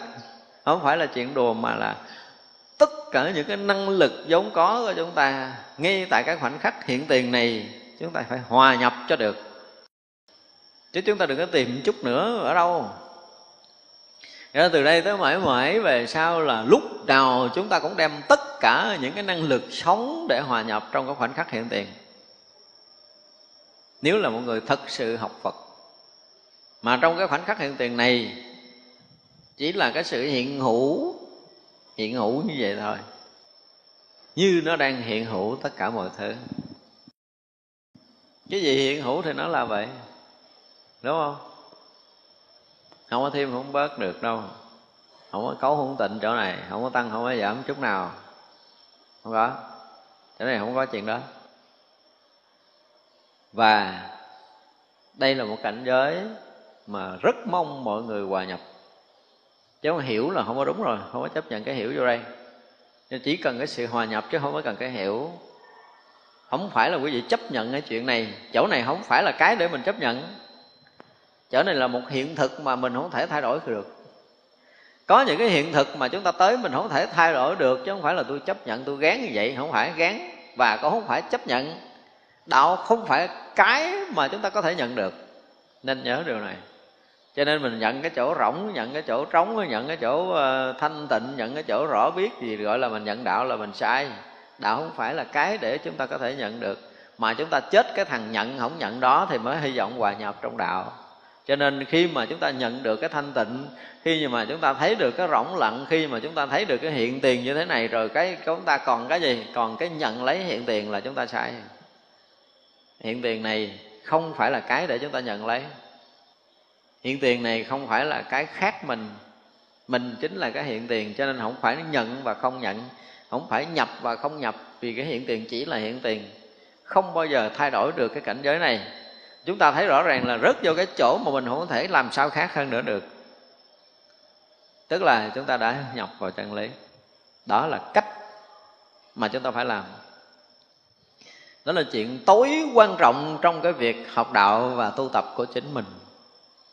Đừng nói gì thêm hết á. Thêm là sai. Làm là không đúng. Lấy là không phải. Bỏ cũng không không đến. Bỏ cũng không được nếu mà ai nãy giờ mà làm á thì rõ ràng là chúng ta rớt vô một cái tình huống là nó giống như một cái tình huống rất là khó xử cho mình nữa đó. Mình thấy giờ mình không biết mình đâu trước mắt là mình đâu mình cũng mất đi. Cái thứ hai là cái khái niệm có không biến mất đi, rồi đúng sai nó không có còn, lấy bỏ cũng không được, thêm cũng không được, bớt cũng không được, không phải là tịnh, không phải là động, không phải là loạn.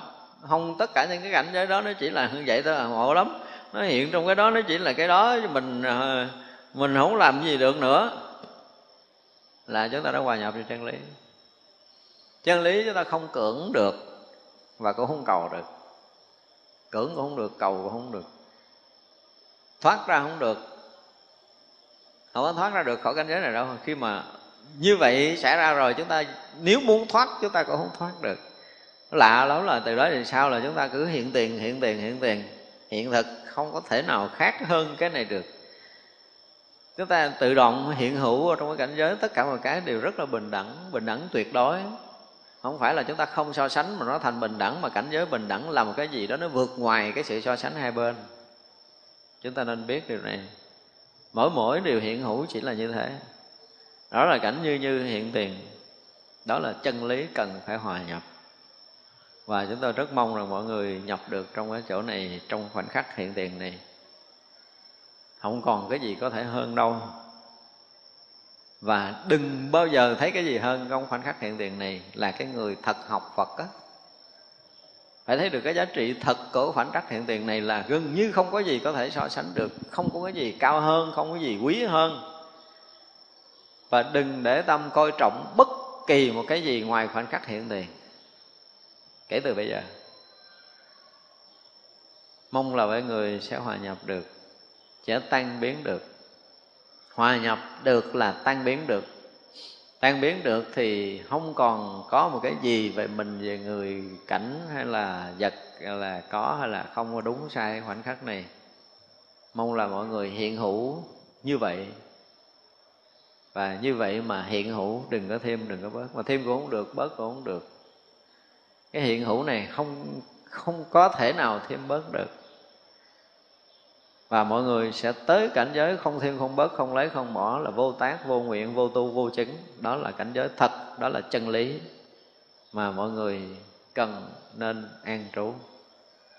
Nó thôi, sáng nay chúng ta học, tới đây chúng ta nghỉ.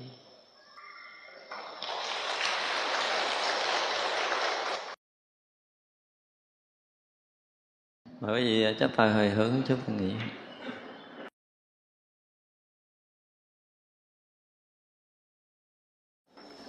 chúa ờ, sanh ờ,